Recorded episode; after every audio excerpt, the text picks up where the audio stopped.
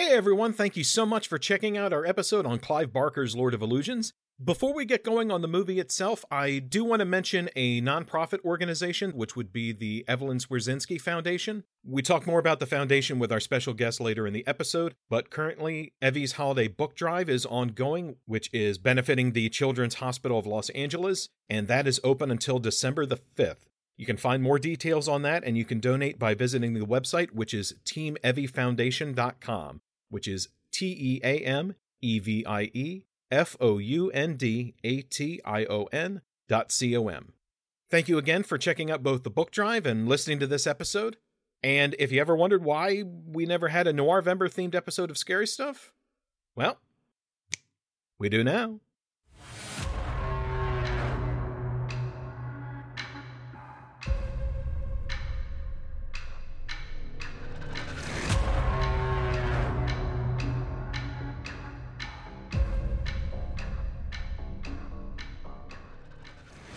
Hello, hello, hello, and welcome to a very special episode of the Scary Stuff Podcast. This is Eric Dellinger, joined by co-host Nick Leamy Hey everybody, how you doing tonight?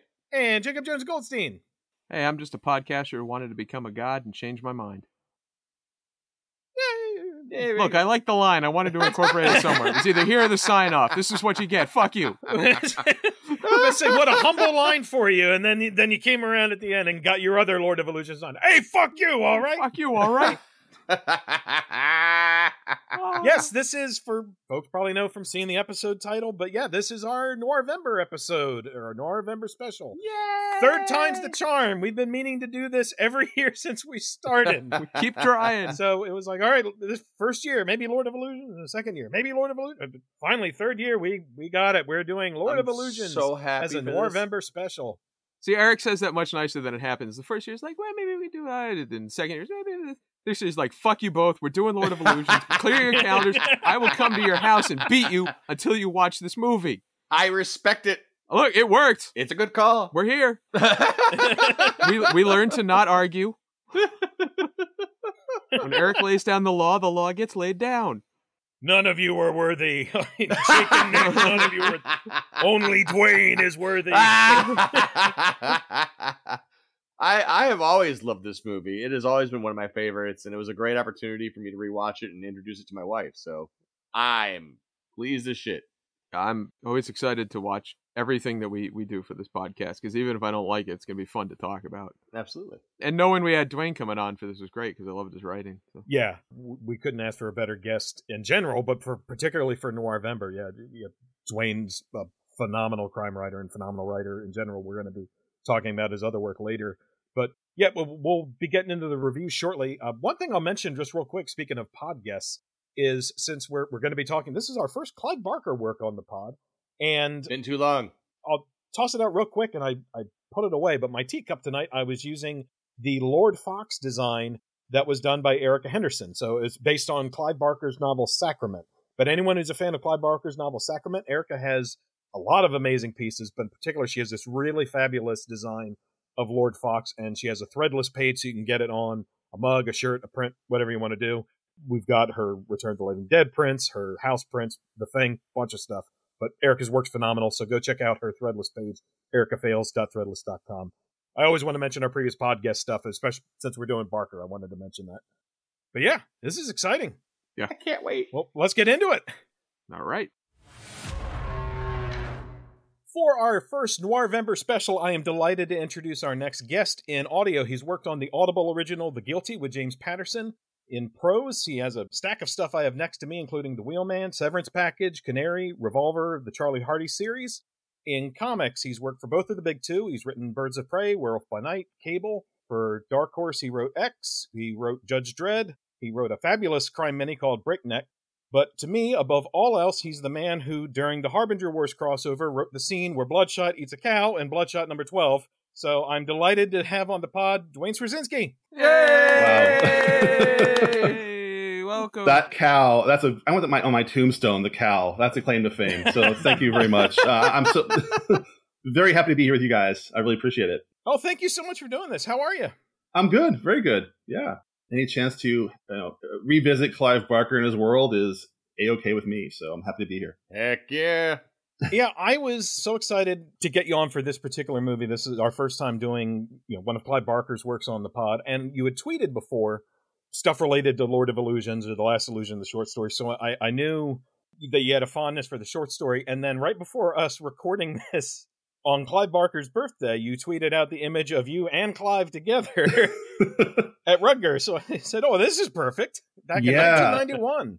that was one of the best nights of my young life. Honestly, it was. Um, I've met Clive three times. Oh, Um, wow. That was the yeah. We well, it, it, the other two were kind of dorky, but I mean, the first time I was a freshman in college, and I happened to hear on the radio, the college radio station, "Hey, Clive Barker's downtown, Waldenbooks in Chestnut Street in Philadelphia, wherever it was."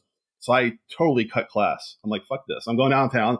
And I meet Clive Barker. So it was this great and secret show tour Oh wow. and like there was there was no one there. It was like 11 a.m. and I I, I thought it'd be a huge line. I thought it'd be like you know pinhead you know cosplayers, but no, it was just it was like basically two other people and me, and it was the best thing ever. He was so he's always so polite and sweet and thoughtful.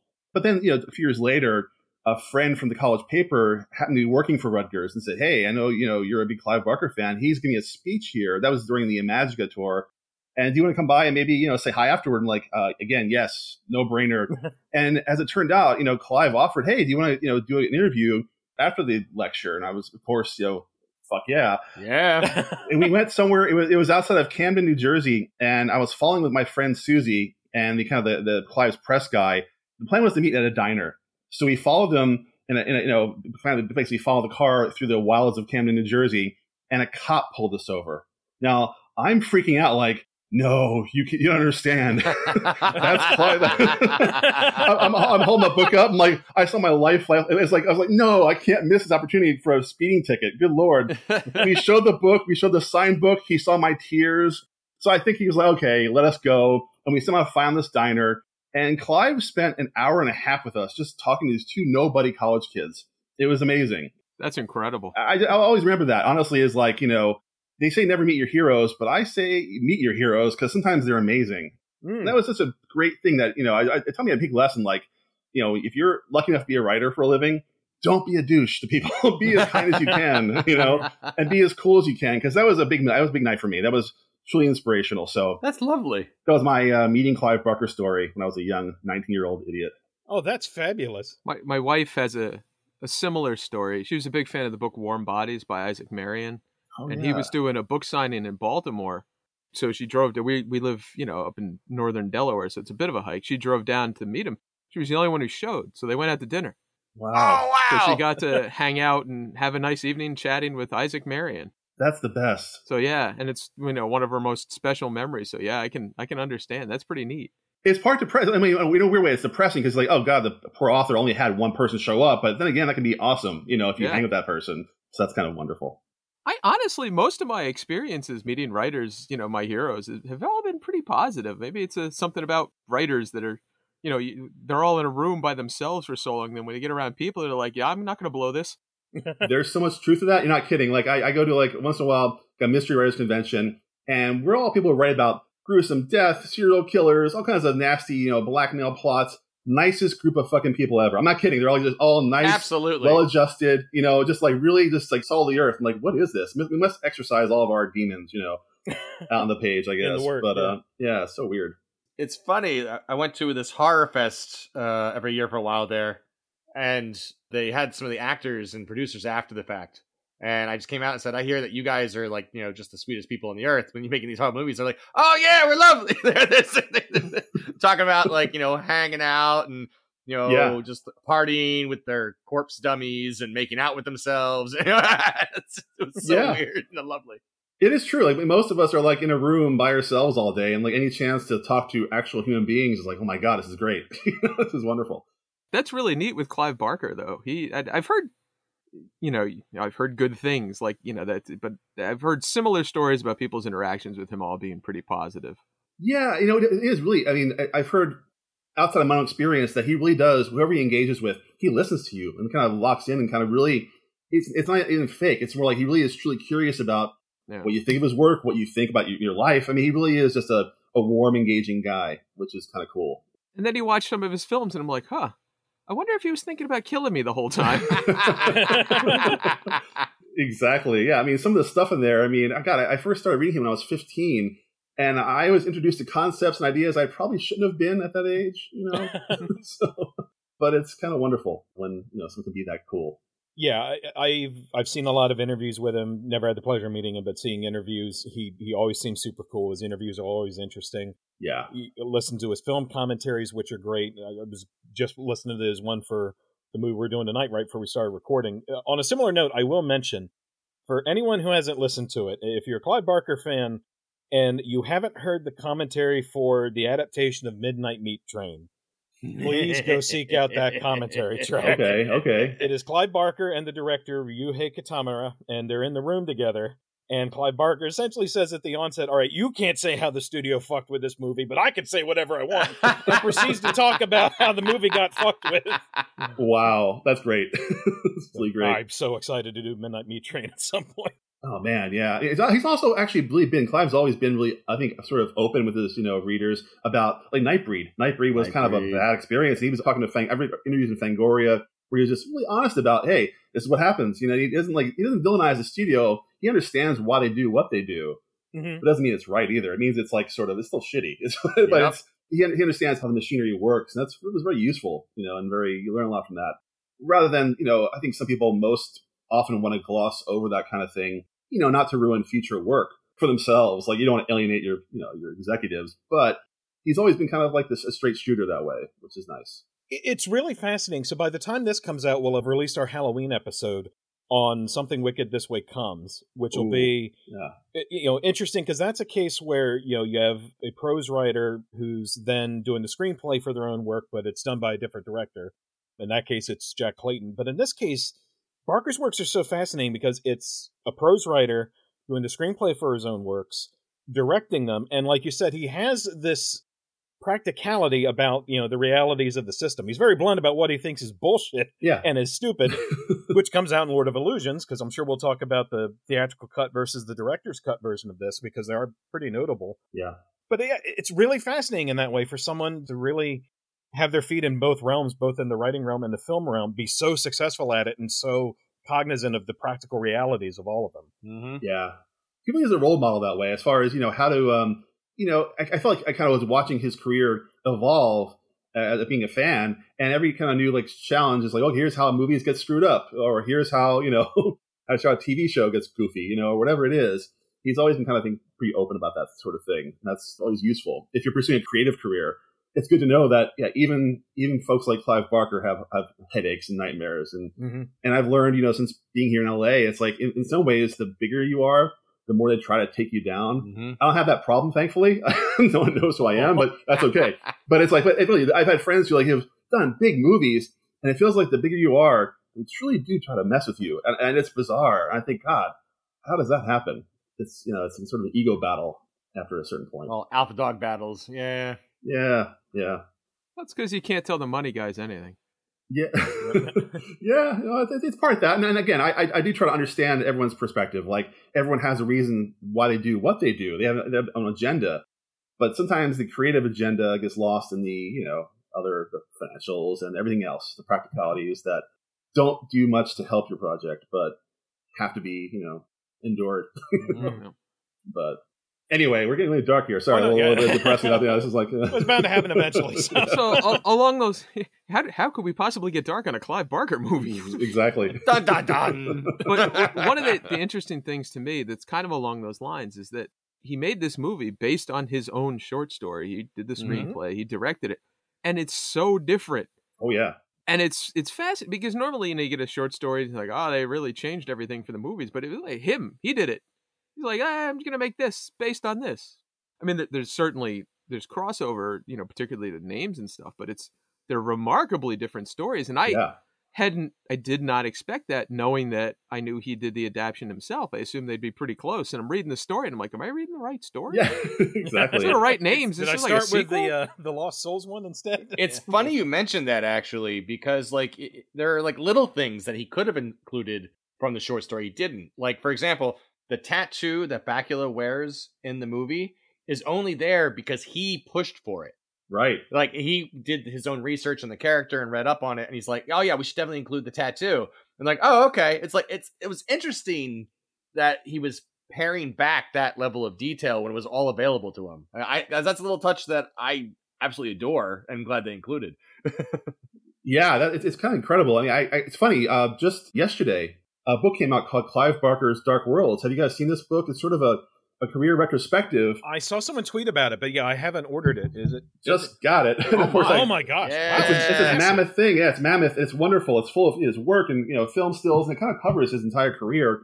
And of course, I read the Lord of Illusions part of it, and I just learned that this is all new to me. That actually Clive started working on a, a Harry D'Amour story. I'm sorry, script in like '87, like right after Hellraiser. Oh wow! He, he wanted to do a, a Harry D'Amour trilogy, and he did a few versions of a script called it was called The First Adventure, and then later it was called The Great Unknown. And then he kind of put it aside. You know, he had other things. I think Nightbreed popped up probably. Later, someone else, a studio, hired another writer to get a crack at it. Clive wasn't too crazy about it, and then revisited it in like the early '90s, and that's when we introduced all the stuff that is not in the story, as you mentioned. It's like the idea of Nyx and the cult. That's all. Uh, that's all new, and I, Hmm. I just have to think that after a while adapting your own stuff, you get bored with like you just, just sticking to the story. You want to expand. You want to like go and create new things. So I think that's what, kind of what happened. He really was like, okay, where can we take this? So what? Uh, I guess Lord of Illusions was supposed to be uh, movie two in this tr- Harry D'Amour trilogy that never happened or hasn't happened yet.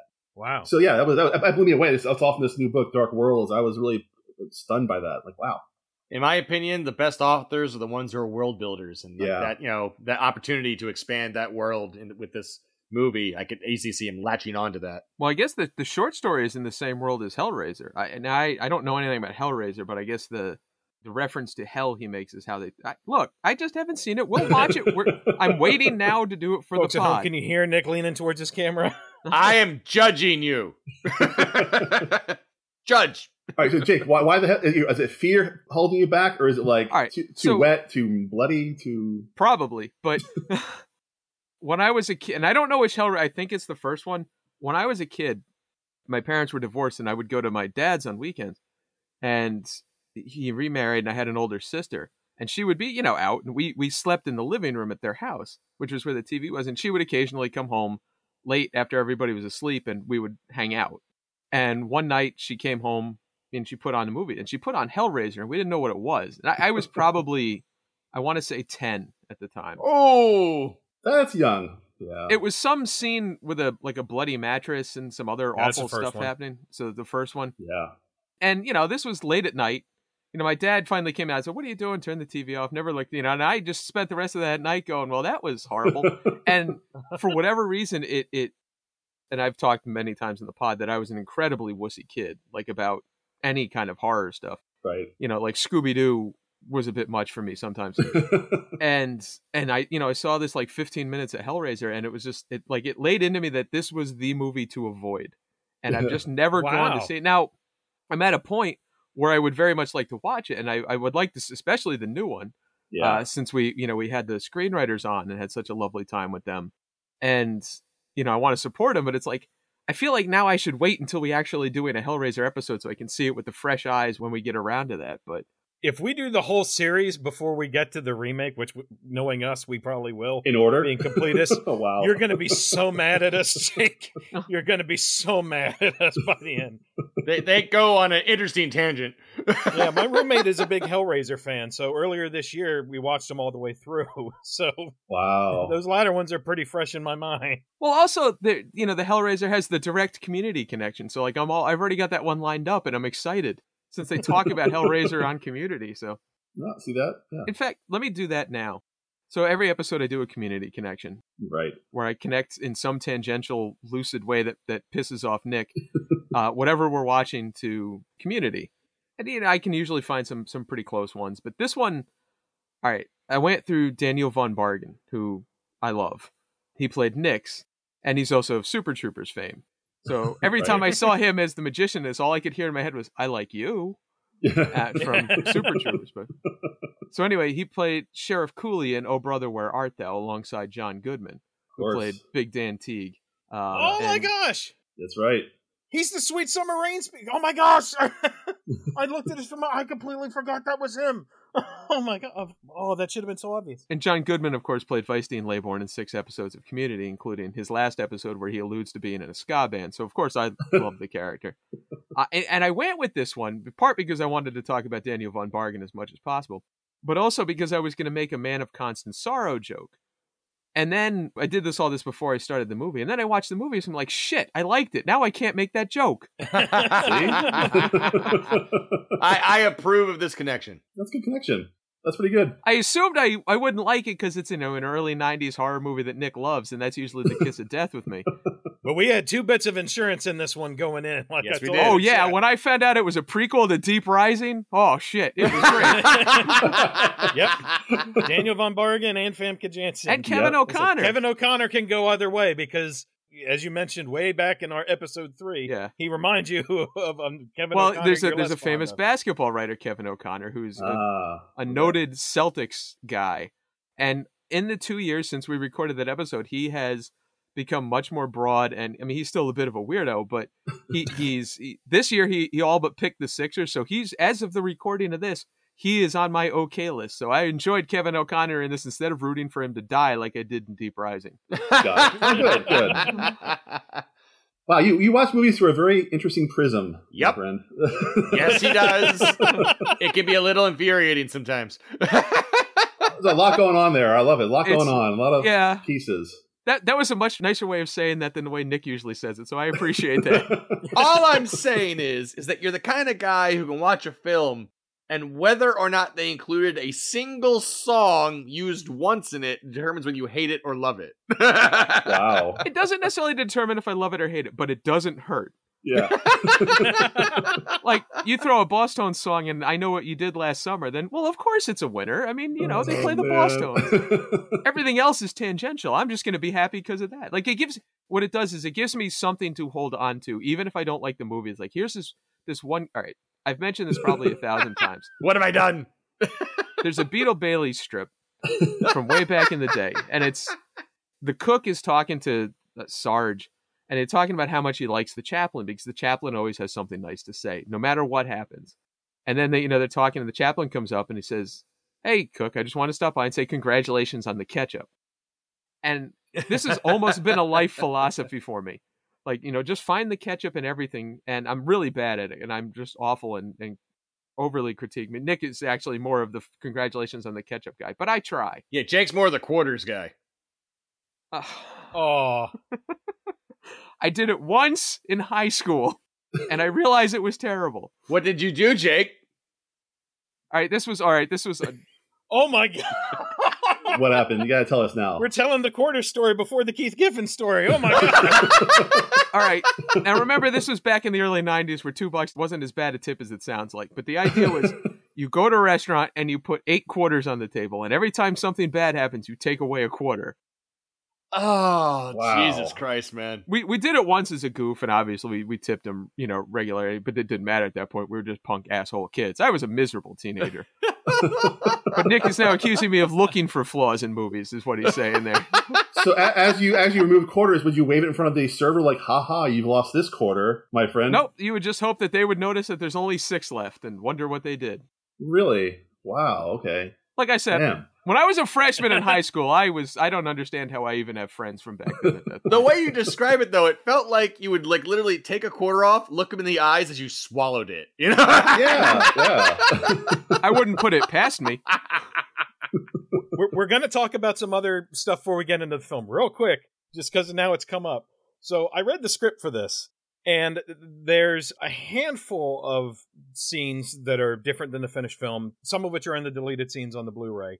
Right. This is one I'm going to read real quick, just because of how it came up. This is a scene that occurs right after Harry has found Swan, but before Butterfield shows up and attacks Valentin and kidnaps him and Dorothea. Got it. So this is Swan and, and Harry as they're leaving Swan's, you know, the little derelict like hovel that he's holed up in. Exterior liquor store, late afternoon. A small garishly lit liquor store. Harry's car pulls into the lot. Swan gets out, his disguise back on, heads into the store. Harry, agitated and impatient, follows him. Interior liquor store, late afternoon. Swan is at the cashier's desk with a bottle of cheap brandy. Swan, is this the best brandy you got? Cashier, if that's what's on the shelves.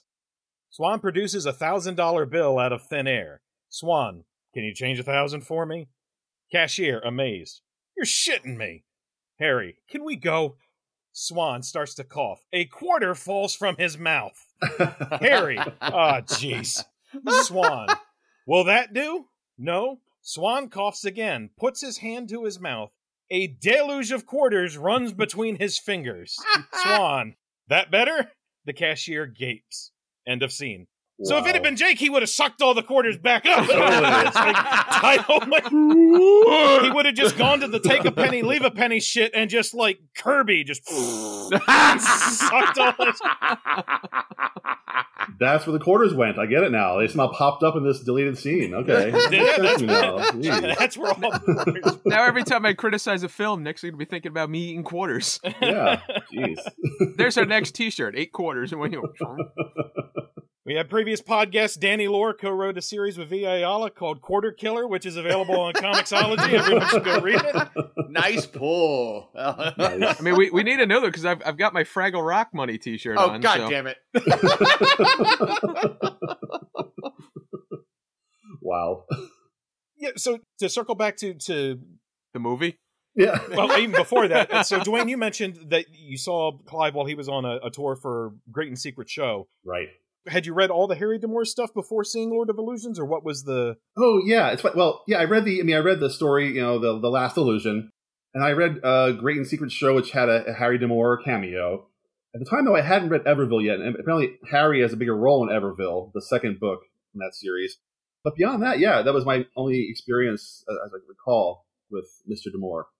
Oh, I actually, oh, one, a weird trivia. This is bizarre, but in the, the Last Illusion, they mentioned this big sort of nightmarish uh, experience in Brooklyn on Wyckoff Street in Brooklyn. You know, this, this exorcism gone wrong. This is big for first case. Mhm. Late '90s, I lived on Wyckoff Street in Brooklyn.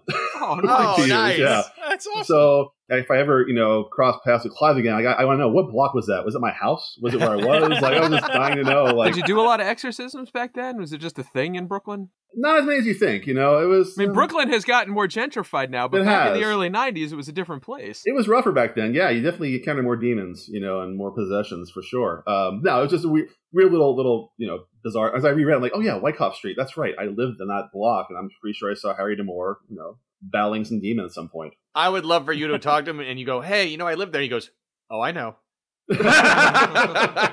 exactly. ah! Your connection to Clive Barker goes well ahead of 1991. exactly, exactly. yeah, and, and, and as you guys know, of course, uh, Harry D'Amour went on to he appears in the Scarlet Gospels, the big, you know, Pinhead novel. yeah, I haven't read it. Um, in fact, I hadn't read The Last Illusion until prepping for this. Okay. I was always curious about it because, I mean, aside from seeing the film a few years ago and, and enjoying it, a couple of years ago there was a tweet from S.A. Cosby, uh, Mm, a yeah. fabulous writer. Since we're in the middle of November, folks are looking for another book to read. Razorblade Tears by S.A. Cosby is terrific. It's awesome. Yeah. But he had tweeted out, I, I I don't know what the horror movie remake du jour was, but he had tweeted out at one point. He said, "While we're talking about remaking stuff, can we get Mike Flanagan to remake The Last Illusion?" Which inadvertently, well timed with me wearing my Anne Flanagan We Trust shirt. yeah. But so I'd always been curious about it, but I'd also been curious be- when the Scarlet Gospels came out. So I always meant to read all of those so I could actually get around to reading Scarlet Gospel. I did also start reading, just spinning out of the new Hellraiser. I and prepping for this, I read the first couple issues of the Boom Comics run, uh, which I guess Clive co-wrote with, I believe it's Christopher Monfette, and I guess right. it's at some point Harry D'Amour shows up in there. nice. Yeah, I mean, I actually in Clive and comics too. That it's funny. Clive actually got me into comics in a weird way. I mean, I read as a kid, like you know, Spider Man, Batman, love that stuff.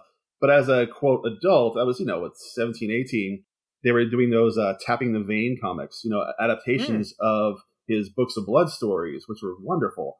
and that just like that turned me on. Oh, this is this what comics can do now? I'm all about this. That really got me into that the world again after a few years of trying to be cool in front of girls and not liking comics, you know. Uh, so that, that was great.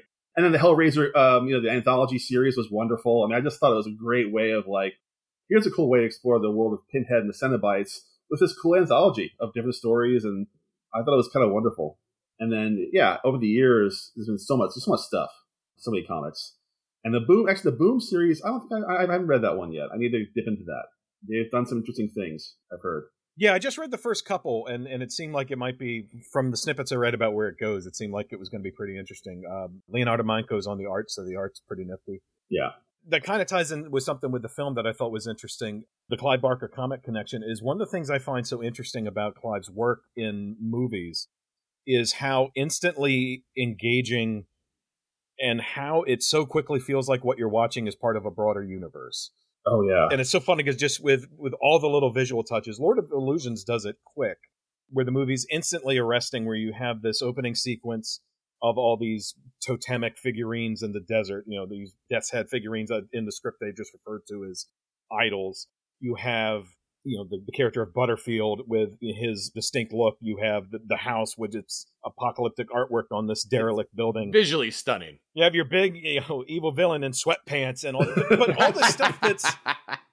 The, my big takeaway when I first saw Lord of Illusions was by the time I got to the scene where Harry walks in on Quaid's death, and we see the older Butterfield, and we also see Miller. It was just yeah. it, it just it felt so comic booky in terms of how visually distinct and unique so many aspects of it were and, and, how it really felt like there was just a broader universe going on. Nightbreed also absolutely yep. has that. Yeah. But yeah, so it's it's just interesting. So I, I really want to go back and, and see his comic work. We've talked before about possibly doing an episode around some of the Razorline stuff. So Oh, that's great. Yeah, it's funny. Yeah, on that note, it's like I, I do love how certain elements kind of carry through all of his movies. Like he loves sort of weird gadgets. Like in Lord of Illusions, well, sorry, Hellraiser, you have the puzzle box, of course, right? Yep. Cool, you know, in Nightbreed, I always think about those thumb knives that yes. that one character yes. yes. Like, tears off his own face, you know, it's crazy. And then, and oh, and Lord of Illusions, of course, it's the the face mask, the gear. I love on, it. On Nix, it's like, what? Who thinks this stuff? And, and not God, just I the love mask. it. like you, you have the mask and the tools to remove it. Even. Oh, oh, oh yeah, I like, love yeah. it all. like, where do you buy that? Home Depot sell that? Like, what, what, what is that? Like, wow, like that's amazing. Yeah the mask design in this is so like it looks very much like an S and M like Cyberman from Doctor Who. The whole totally. mystique a little bit, but apparently it's. And again, this is another filmmaker I'm woefully underseen on. But apparently that mask is an homage to Mario Bava's, um, not Bay of Blood. What's the other one he did? Oh gosh, uh, um, From Beyond. No, no, no, no, no, no. What was it from 1960? It was released as Mask of Satan, but the original title was something else. Black Sunday. Black Sunday. That's Black it. Sunday. Yep. There you go. the you. opening of Black Sunday. I, I watched the opening of it after I read this bit with Clive Barker in an interview. The opening of it features spoilers for Black Sunday, I guess. Yeah. Features yeah. A, a woman who's being burned at the stake as a witch, and at the end of it, they hammer this big iron mask on, which has That's this right. demonic visage. So apparently, it was a bit of a nod to that. Yeah, Joe Bob Briggs showed that recently. It was like I, I, thought that wow, this is very Clive Barkian, you know. Before oh wow, definitely yeah, Yep. Yeah, incredible. There's also another uh, Giallo reference in the film, or an homage, if you will, when they're at the end, like staring out into the desert. It's reference to the final shot from Fulci's The Beyond. Oh yeah, Ah. uh huh, uh huh. Actually, did you guys catch the reference to one of Clive's own stories within Lord of Illusions? Mm. He actually has a big this big scene where. Um, in one of the books of blood stories is called "Skins of the Fathers," uh, put on "Sin of the Fathers," Mm. and it's basically about this kid whose mother is human, his father is sort of this Lovecraftian space god thing that comes down and you know and sires this child. At the end, basically, long story short, at the end of it, there are these sort of angry townspeople trying to you know fight the monsters, and the monsters kind of make the ground um, sort of unstable, and all the townspeople sink into it, just like the end of Ah, Illusions. They're sort of wow. trapped. Like I remember, it's so uh, in the comic version of it. You see just a disembodied mouth sticking out, out of the uh, the ground. It's horrifying. It's like wow, imagine like you're frozen this in the earth. All you have is your mouth exposed, and it's just like ugh, Oh creepy. wow. So he definitely borrowed from himself. I think in that in that it's just a great visual treat. Hmm. Speaking of Lovecraft, actually, I feel the uh, D'Amour character is sort of influenced from H.P. Lovecraft as well. I might be going on a limb here, but hear me out. Sure. so, so Harry D'Amour, like so Amor is in the name. It's almost like love. So Yeah. Harry DeLove it is. and H D Love. H, H it's like almost is like kind of a, a change. You took H.P. Lovecraft Ah. and made Harry D'Amour out of it. Could be, yeah. Is where I got that. Yeah, I might be making this up completely, but it No, no, feels like it's connected. Well, Clive definitely uh, the, the love is why he named Harry de D'Amour that. It was like his because he, for him, I read this in, in Dark Worlds that basically he sees love as your way of connecting with a higher version of yourself, a different reality. So it was very much intentional, and it's also a great to me. It's a great noir name. You know, it's, Oh, it's yeah. just sort of that, that weird, Yeah. you know, that Harry's a very salt of the earth, like D'Amour is more exotic. Like Philip is a working class name. Marlowe sounds Yeah. Philip Marlowe. It's not, I don't know. It's that weird blend. I'm, I'm sure. He, I know he's very aware of those classic. You know, Sam Spade. You know, it's this weird knightly, you know, elegant names, but they're salt of the earth. You know, working class dudes mixing it up with their fists. Yep, You know? absolutely. Yeah.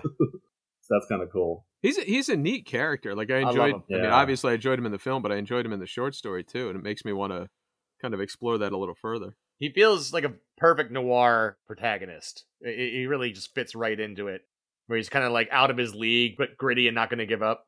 Yeah. And I'm always so partial to that kind of character. You know, the- Mhm. Yeah, it's funny because Barker talks about how, for the film version at least, part of why he wanted to use the the noir tropes is because he wanted essentially the movie to function kind of like a gateway horror movie. So even if you weren't a fan of like his previous work, you would have this noir spine running through this. You would have something to latch onto. So he wanted the movie to have you know a very very distinct and very shocking opening sequence, and then go into this you know noir sequence and kind of noir Right. plot beats to hold it through. But it's funny, like how how quickly and how hard it slams into noir because as soon as you get done the prologue, rainy streets, blinds, Yep. Yep. shoulder holster, it's just knocking them all out back to back. Can of Budweiser. Yep. this film actually only fails to be a noir, in my opinion, due to one real reason, and that's because Dorothea survives in the end. Yeah. you know, it's, No, honestly, honestly, Yeah. noir is like usually the big definition of a lot of noir purists say you can't have a happy ending in Nope. noir. You know, Nope. that to me is it's a it's a pretty good definition. I mean, it's funny. I thought about this a lot with this him blending horror and noir, and it's people mistake two genres for each other. You know, you know, cosmic horror, where that sort of Mhm. Lovecraftian thing was like. And there's also noir. To me, the difference is is sort of pretty important. It's like cosmic horror is the universe is indifferent to you. Like you're a fly speck, you're fly crap, you're nothing. Whereas noir, universe knows about you and it's out to get you. Yep. It wants Yep. to it wants to fuck with you. and that to me is like key distinction. It's like, you know, when the universe is out to get you, it's like and it'll, it'll win in the end. In the end, if the universe is messing with you, you're not going to prevail. you're going to lose everything you want in life. I feel in noir you're allowed to save the world, but you're not allowed to come out on top. Yes. you yes. you are less for having gone through this. well, this this is the power of Famke Janssen, because like you know, if, if they had killed her in this movie, this would be a whole different podcast. I'll just throw that out there. Really? I'd have, I'd have been mad. I'd have been mad at Eric. I'd have been mad at Nick for making me watch it. wow. Okay. Damn. he has opinions. I wouldn't do that to you. And I might not be good opinions, but Famke Janssen's awesome. No, no. That is, I- I- it is one, the one to me, the one oddly sour note. Like, oh, they're they're okay, they live. Oh, really? No, they have to lose everything. That's Yeah, the whole point yeah. of noir, you know. And, but that's just me. Well, at the end, the villain tells you he just kind of doesn't want it. So you know, Yeah. yeah. and and just to skip ahead, his last line is maybe my favorite moment in the entire film. Yeah. I it, it's just a brilliant closing line I thought for him. But Remind us. I'm just a man who wanted to become a god and then changed his mind. Yeah. So good. Yep. all of that stuff is is pretty much was added after the initial script draft or at least like that chunk of dialogue is pretty much not there where he's kind of stalking dorothea and he's rattling off lines while swan and harry hatch a plan which apparently is in this case is is you know utter cosmic malevolence who can be defeated with basically a double axe handle off the top rope where you just have to kind of get above him a little bit Yeah. yeah. it was one, one of the sticking points of the film, which is like obviously there are there's elements of the movie where you could see like visual effects and whatnot where you could feel things were compromised, in the original vision was obviously something bigger. Sure. But that one in particular, it was like that can't have been the original plan. Was just I mean, obviously it's a callback with Swan levitating. Harry is a callback to Swan and all the sure. other Yeah. bits of levitation. I said, but there had to be something grander than you know, Oh, poke your eyes out. Harry comes up to him and basically just kind of, you know, goes and you know messes with his face, and See, then that's it's doubly problematic because he's in like the state of transforming into something that doesn't give a shit about eyes or brains. Clearly, you know, it's like Right, it's it's right. going beyond humanity. He's just like eh, poke and then dumps him in the, in the well. well, it, yeah. So that did originally, quick script note, that did originally make more sense. So in in the sequence where Nix is first revived and his cultists are around him and he says, you know, will you suffer unto me, whatever. Right. And we see the third eye emerge and then the cloud comes out and there's the bit like Duane mentioned it harkens back to another story where everyone sinks into the ground. Right. In the movie that's executed by he basically his forehead forms this storm cloud and then it rains and softening the ground and everyone sinks. The rain element was added in the original script. You know, he has the kind of this uh, ray of darkness emerge from his forehead. If you look at the sequence where everyone goes into the magic castle and they find the, the cachet of Tim Vigil artwork, basically Mhm. of, of all the you know the documents. There's Yeah. one where he has like a, a ray of darkness coming out of his forehead, which is kind of how Ah. it's described in the script.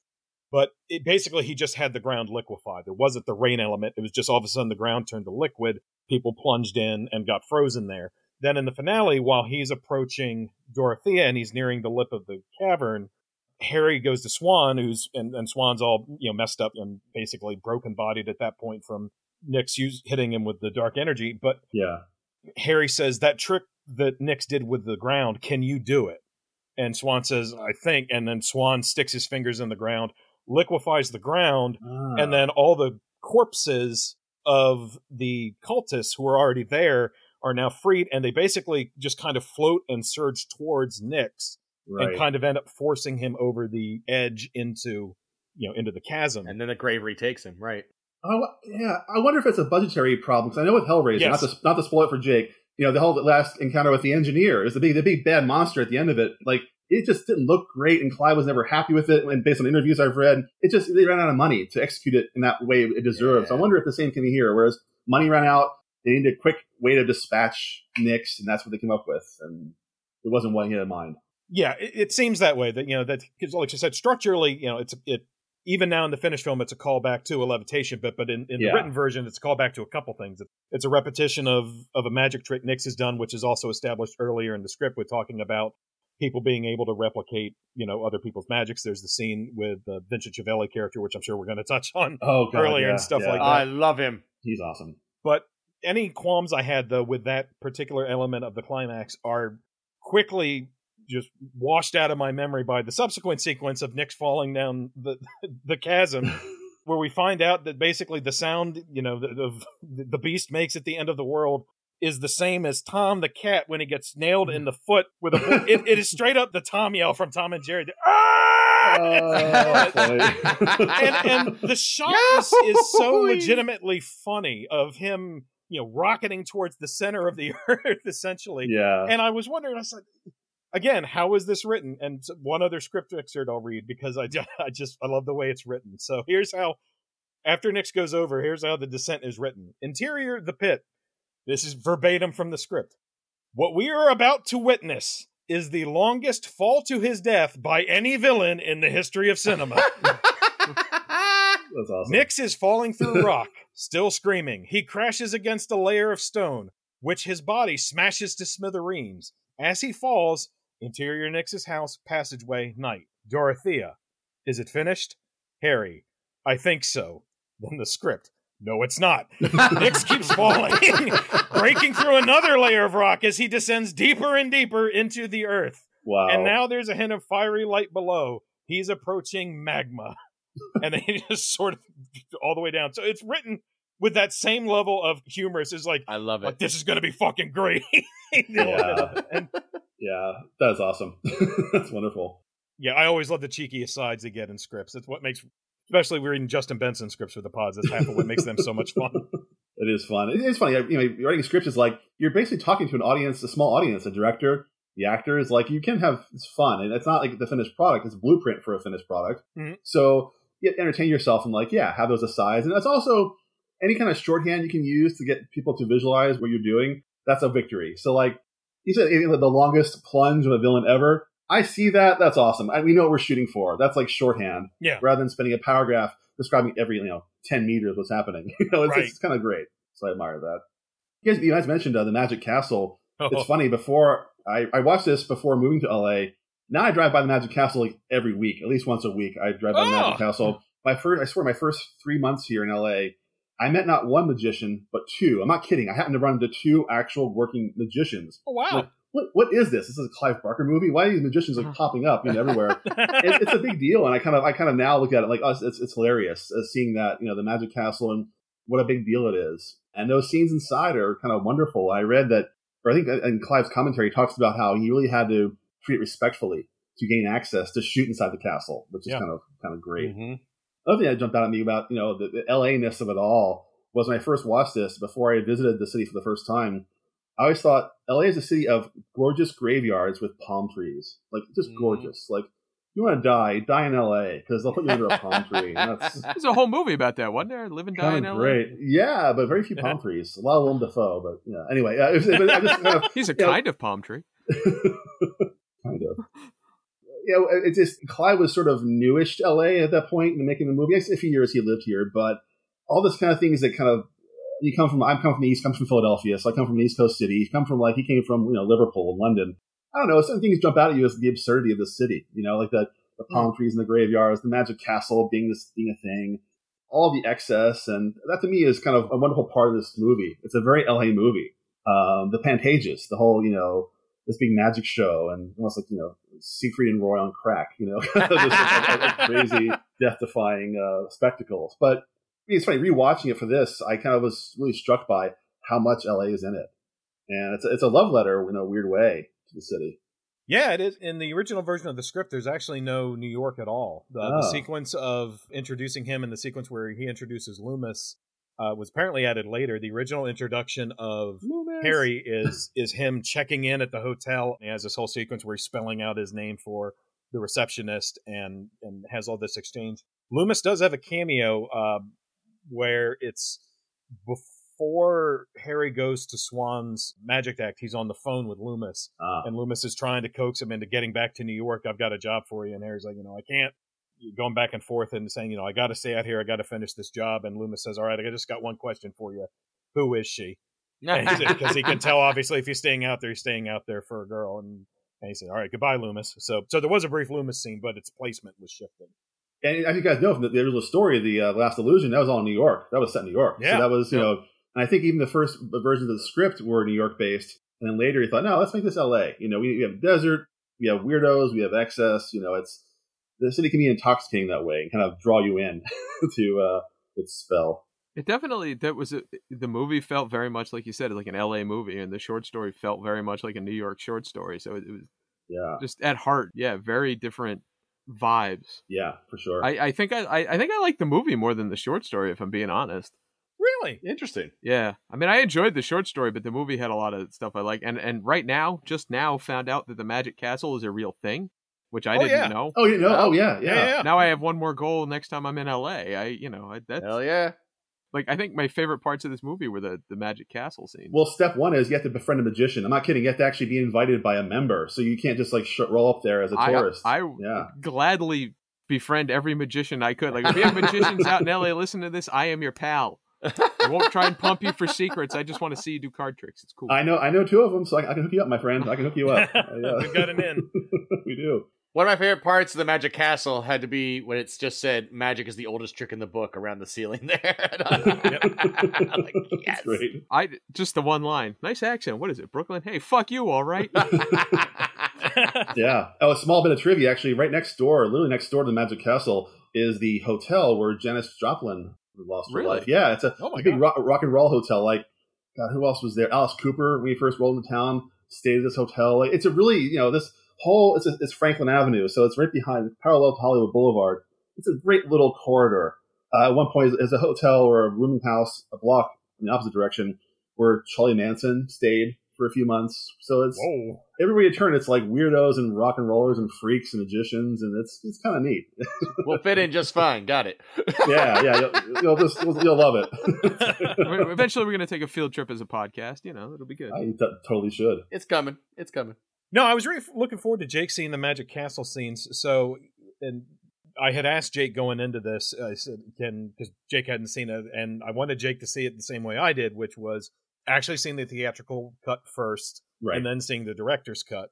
Because I, I do think it's this movie is a particularly interesting example of how Yeah. just a few nice, quiet character beats It really can is. add so much and actually end up making it feel like an even breezier watch. Oh yeah, I really like the director's cut. There's a lot more, but also, but the director's cut has quite possibly my favorite scene in the entire film, which is the the Walter Wilder scene with with. It, it's absolutely my favorite scene. I loved it. yeah. I told Jake, I said literally once a month, at least at some point, where someone says, you know, oh, I don't have something. I think, well, you do now. And Yeah, they the hand yeah. wave. It's a great scene. That also that cutscene is, is uh, what a loss. But also, Yeah. I love I love the scene where they catch up with the cultists, like it's Yeah. Philadelphia, all these like Yeah. city of San Jose. It's like that explains so much. It's because you wonder The montage, yeah, I can't believe they cut that. why cut that. It was so. Well, I, I read somewhere that It's pretty violent. it is. Look, if all the one scene is just like a stepfather still, and if the stepfather got away with it ten years earlier, No, okay, so I watched this with my wife Hannah, and she's been recently getting into horror. She'd avoided it for a long time, and I finally have kind of just, you know, broken through that wall. And now she's like, we, we binged Halloween, we binged a bunch of stuff. You know, it's we're getting there. It's great. awesome. And we we started to watch this. I said, okay, right off the bat, you're gonna want to look away when the cultists are starting to come back. Because because I knew I knew of, of the whole movie that was gonna be the single most disturbing part. Yeah, I mean, Clive talks about at one point the head of the studio said, "I'm not having any dead kids in my movie," and Clive says, "Okay," and then cut it and put it back in anyway. like, it's like, it's like, well, I guess it is now. Some of the Nix stuff too, like the MPA told him to cut some of the blood from the Nix, like even just a handful of frames from Yeah. when they're when they're grafting the mask on. And Clive said, "Okay," and then put some of them back in. lie to him. Exactly. Clive Barker went to the Keith Giffen School of Filmmaking. Lie to him. You can find our "Lie to Him" T-shirt on. teepublic.com. the the fact that they drilled the mask into Nix using blood, I thought was a brilliant choice. Oh, I, so good. oh, it really rams home like the magical effect and the binding that's going into place here. Oh, the little touches make this movie. Oh God, yeah, yeah, it is the attention that artistic detail. I mean, Clive is a fine artist. You know, he really pays Yeah. attention to visuals so much. You know, of course, he's a natural director that way. All these these things stay with you, right? That, that's the beauty of this movie. Is like you can quibble with plot points and everything else, but man, there are some images I will never forget from Hellraiser on, Nightbreed, and this movie. It's truly wonderful.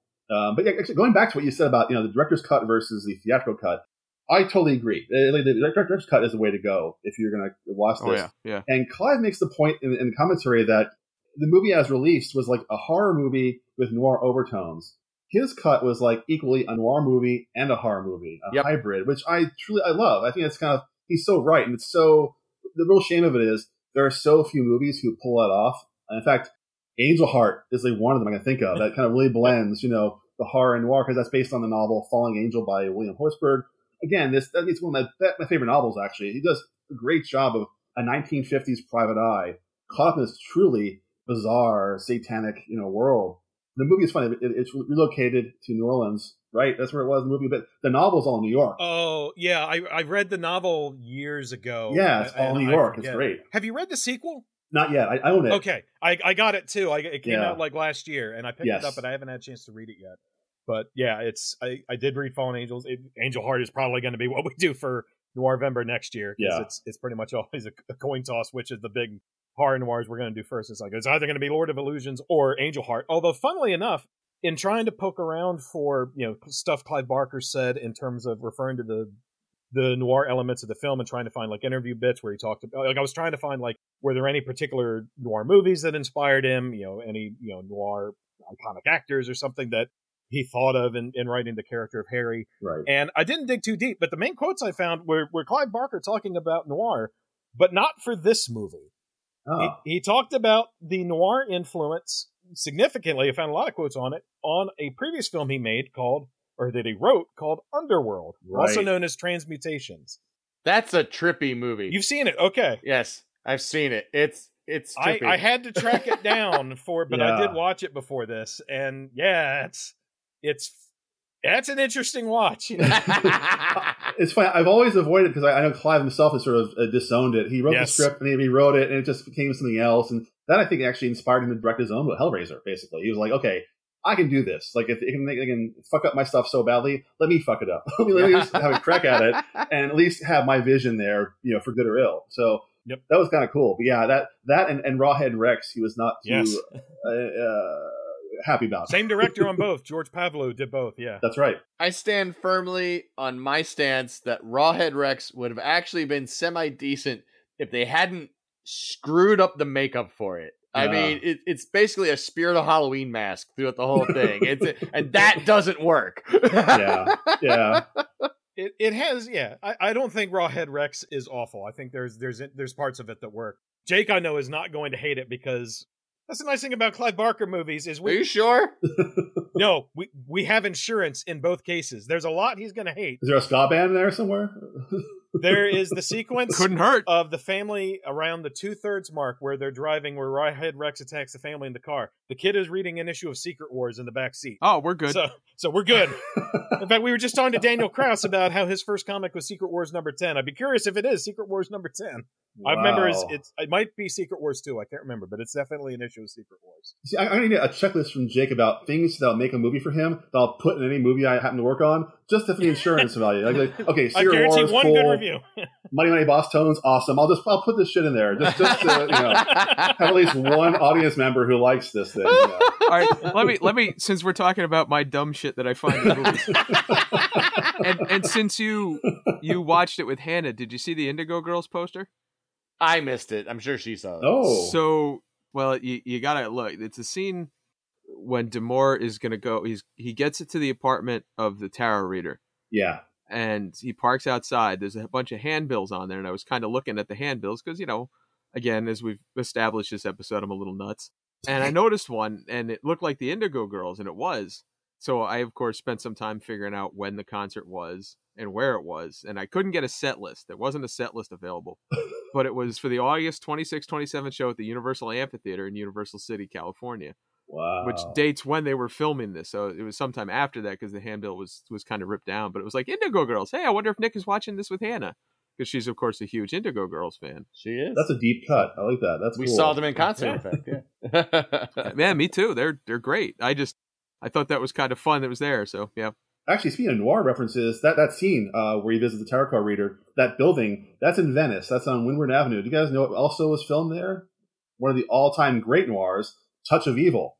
Really? Oh, That was the is that the street? For that's the street. That's All the right. opening tracking shot. You know, in fact, go there now. There's a huge Touch of Evil mural along one one of the buildings. Okay, Uh, nice. it, was, yeah, it was really. It, it wasn't there at the time of filming, but it's funny. The things I saw as as a you know in '95, like it, it went over my head.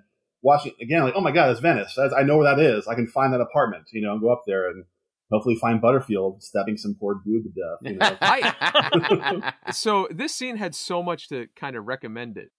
Like first of all, when he gets in the tussle with the the toothy dude, Miller. when he knocks or he tries to knock him out, he hits him with a phrenology map yep. in the head. yeah, And I just like, oh, I'm gonna enjoy this movie because you know that just I just thought that was great. nice touch. But then when they reintroduce Butterfield, just his total complete nonchalance, because when you last see him, it's like this is this dude's kind of crazy out here in the desert. Yeah. And here he's got like he's got the Norman Osborn haircut, and he's just kind of Yeah, very immediately chatty. And it's like, yeah, well, hey, how you doing? Don't mind me cutting up this dude, you know. Like his pure malevolence in that scene is so engaging. Yep. Yeah, Yeah. same. It's like I s that was the big scene that that really hooked me the first time watching it. Like everything is so striking. Like even even the the character of Miller, his henchman, who was just instantly just zero to sixty every time, just ah, Yeah. just Yeah. always flying. The scene where he gets knocked out the window, just the the image of Quaid with all these scalpels at, Yeah. plugged in him. And as Butterfield retreats, the Quaid's first thought is, "Hey, let me read your palm." And then, like all these, like just quirky, oblique things that are just so instantly intriguing in terms of how it handles the material. Also, like, uh, similar to that is a lot of the visual touches and elements that the movie, you know, like doesn't go out of its way to explain that are just kind of obliquely incorporated. Nick mentioned Harry's back tattoo, which is never Yeah. explained; it's just shown. Dorothea doesn't even comment on it; it's just there. There's the exorcism that predates the movie, which this movie handles similarly to the short story, where we don't find out like front to back what happened. We just get these oblique beats. It's particularly effective in the short story because they, they'll just occasionally cross reference Yeah. some particularly awful thing that happened at some point during this incident. But Hell, I like that the demon's still haunting his nightmares. Oh, yeah. yeah. Of course, the most important unexplained thing in the film is the mandrill. Yeah. Yeah. we were talking all about the the effect stuff. How you know they originally had a bit of a grander finale planned. You know, there's the CG effects with the Origami Man, what's referred to in the script as the Origami Man, which is interesting. Oh, that that first generation video toaster ass graphic, man. I, I used to work in a TV studio. We could have done that, and I saw that. I was like, oh, I know how that was done. Yeah, and all this. So there's all this stuff where it's like, uh, which you know, it, it's not overly detracting, but it's like uh, you can see where compromises were made or, or something. They weren't able to achieve what they had. But Barker says on that commentary, Yeah. he fought for the baboon budget. He did. he, he said, I had to fight to get money for the baboon, but damn it, I did it. And then I realized halfway through the film you weren't getting any more Mandrill, and it's like, come on, man. You almost did. The mandrill originally, you got a death scene for the mandrill because Whoa. originally when Swan goes into the Oh, I'm room glad it wasn't in there. then. before you see, well, no, yeah, because he sees a, a chair and he sees a robe and he thinks it's Nix sitting in the chair, and then it looks at, and it's the baboon wearing Nix's robe. Oh, And nice. he leaps at Swan and gets shot. Okay, that would have been all right so then. there was originally a baboon jump scare. You know, I've I've seen two connections here actually that jump out at me. With Butterfield and his henchmen, he'd fit in so well with Flea and the Nihilist from Big Lebowski. Like they're all they're all the same kind of people, right? Yeah. And the cultists have a baboon. They have a ferret. The Nihilists have a ferret. So it's Oh like this gosh. weird. I mean, if you if you're a creepy, you know, henchman uh, who, who doesn't believe anything, you'll have a baboon or a ferret or a marmoset, whatever it is. You're gonna have an animal friend who'll be along with you. So I can totally see Butterfield hang with Flea and you know Peter Stormare and all the Yup. gang. Let's say between that and Daniel von Bargen, yeah, clearly the Coens must have seen this at some point. oh yeah, Peter Stormare could have pulled off that role too. Yeah. Oh, yeah. Totally. Oh god, yeah, really great. But I, I just, I, I found myself loving every Butterfield scene in this. He's really good. I Yeah. think the, the actor hasn't been in a ton, I don't think, from briefly looking at his IMDb. But I think he's No. really, really good. He's just, like I said, the character is so is, is visually striking, and his performance is so interesting. And as like you said, he has this relaxed demeanor about you know all this insidious stuff he's doing and, and torturing people and whatnot. Even the scene where he's torturing Valentin, you know, Yeah. was, his his delivery is so great. And he, and Miller too is interesting that you have like it, the first scene where you see Miller is basically just you know 90 seconds of ah and then but then the second scene you have with Butterfield and Miller with that great like I guess noirish shot of Butterfield silhouetted so chill. as he stands against the window and his silhouette is cast. But the whole scene there, Miller is just so calm and reserved and is and again like all the little nuance and interesting touches of the characters are just so much fun. You know, in Clive Barker's vil- villains, like think about Hellraiser. The main villain really is, is Julia, a bored British mm-hmm. housewife. It's like that's not the usual. Nightbreed. It's David Cronenberg as a as a psychiatrist with a weird mask. It's like, okay, that's unusual. That's really different. I, I, I like the choice of villains being so different because they're, you know, if you have a fascinating villain, if you have a stock character who just all menace and all, you know, mustache twirling, who cares? I love a good villain that can be just like, oh, I, I- I actually watched the entire movie about this guy, this lady, you know. Absolutely. Yeah, the dedication to making everything visually distinct, and like you mentioned, probably taps into Clive Barker's background and his own fondness for art since he Yeah. since he paints. But like Nightbreed, like you mentioned, is such a great example of that. Whereas you know most other studio films with a plot like that, you know, you would have kind of the core characters, but they would kind of be the visual anomalies where they're so visually distinct, and Yeah. everything else is relatively mundane. But in the Clive Barker film, like you said, no, we're going to give David Cronenberg this weird ass mask. Just- yeah, So everything has something about it to make it visually distinct. for sure. See, now there are two ways I like my films. I like the ones where they go on for like you know what feels like hours and hours talking about the histories of things and, and world building and all this. And I love those stories and being told those stories. That's great. I also like, and this is harder, I admit, because a lot of times you feel like they're just cheating and, and not giving it to you. But if they can give you a world that feels so rich that you can't assume everything's going to be explained to you, yeah. and there are things just waiting there. You can fill in the blanks yourself. I love that. And I get that from the Miller character a lot Mm. because I almost feel like, you know, is he entirely human? right. You know, What's the it's- deal? Yeah, I mean, he's clearly got a level of strength that's a little atypical to your standard individual. He's got these sharp, kind of almost like demon teeth. He can take a goddamn fall. He's got like glass sticking out of him. He's like, that's uncomfortable. You know, it's like, Yeah. it's, Yeah. Oh, you know, yeah. it's he's clearly not normal, and they never once explain it It's great. and I love it. Yeah. Yeah, and he, like you mentioned, he has the the glyph on his forehead, you know, that's kind of carved in, which is there to serve a plot function later, so that Harry can recognize it when he's when he's going through the magic castle. There was a little bit of dialogue between Billy and Harry that I kind of wish they had left in, which is when they first break into the magic castle, but before he sees the, the buttons and he sees that sigil that he recognizes as they're kind of going through. So here's how it's written. This is a short excerpt. It says. On the wall, plaster life masks. In glass cases, the tools of the great magicians knives, keys, guns, wands, even an Iron Maiden. Billy is in awe. He wanders around wide eyed while Harry scans the shelves. The dialogue runs as they investigate. Billy. I hear Mrs. Swann's quite a babe. Harry. You heard right. Billy. You ever been married? Harry. Yeah, she was killed in a car crash. Her lawyer was driving. She was filing for divorce. Billy. Why? Harry. My life was too weird for her. Billy grinning. I love weird. Just wow. that little beat again of as far as the, the Billy Harry dynamic. It was like, oh, could you have left that in? that, That would've been nice. little Yeah. Like nice. borderline flirtatious. I I love weird beat. Also, there was a postscript after they leave where uh, in the finished film, Billy says, "Are you coming?" As they're leaving, Harry's like, "Yeah, one minute," and he takes his stuff and leaves. There was a legit a little button with them in the car park, and they shake hands, and Billy's like, you know, shaking his hand, and Harry says, "Hey, man, thanks, Billy." And Billy says, "Anytime." Starts to walk away and then stops and goes, "Actually, no, this was enough." I was like, "Oh, I wish we'd had those two Billy beats." That's great. A couple of things. I've- I, I really enjoyed Billy in this, and I was surprised Yes. this was pretty much his only film. Yeah.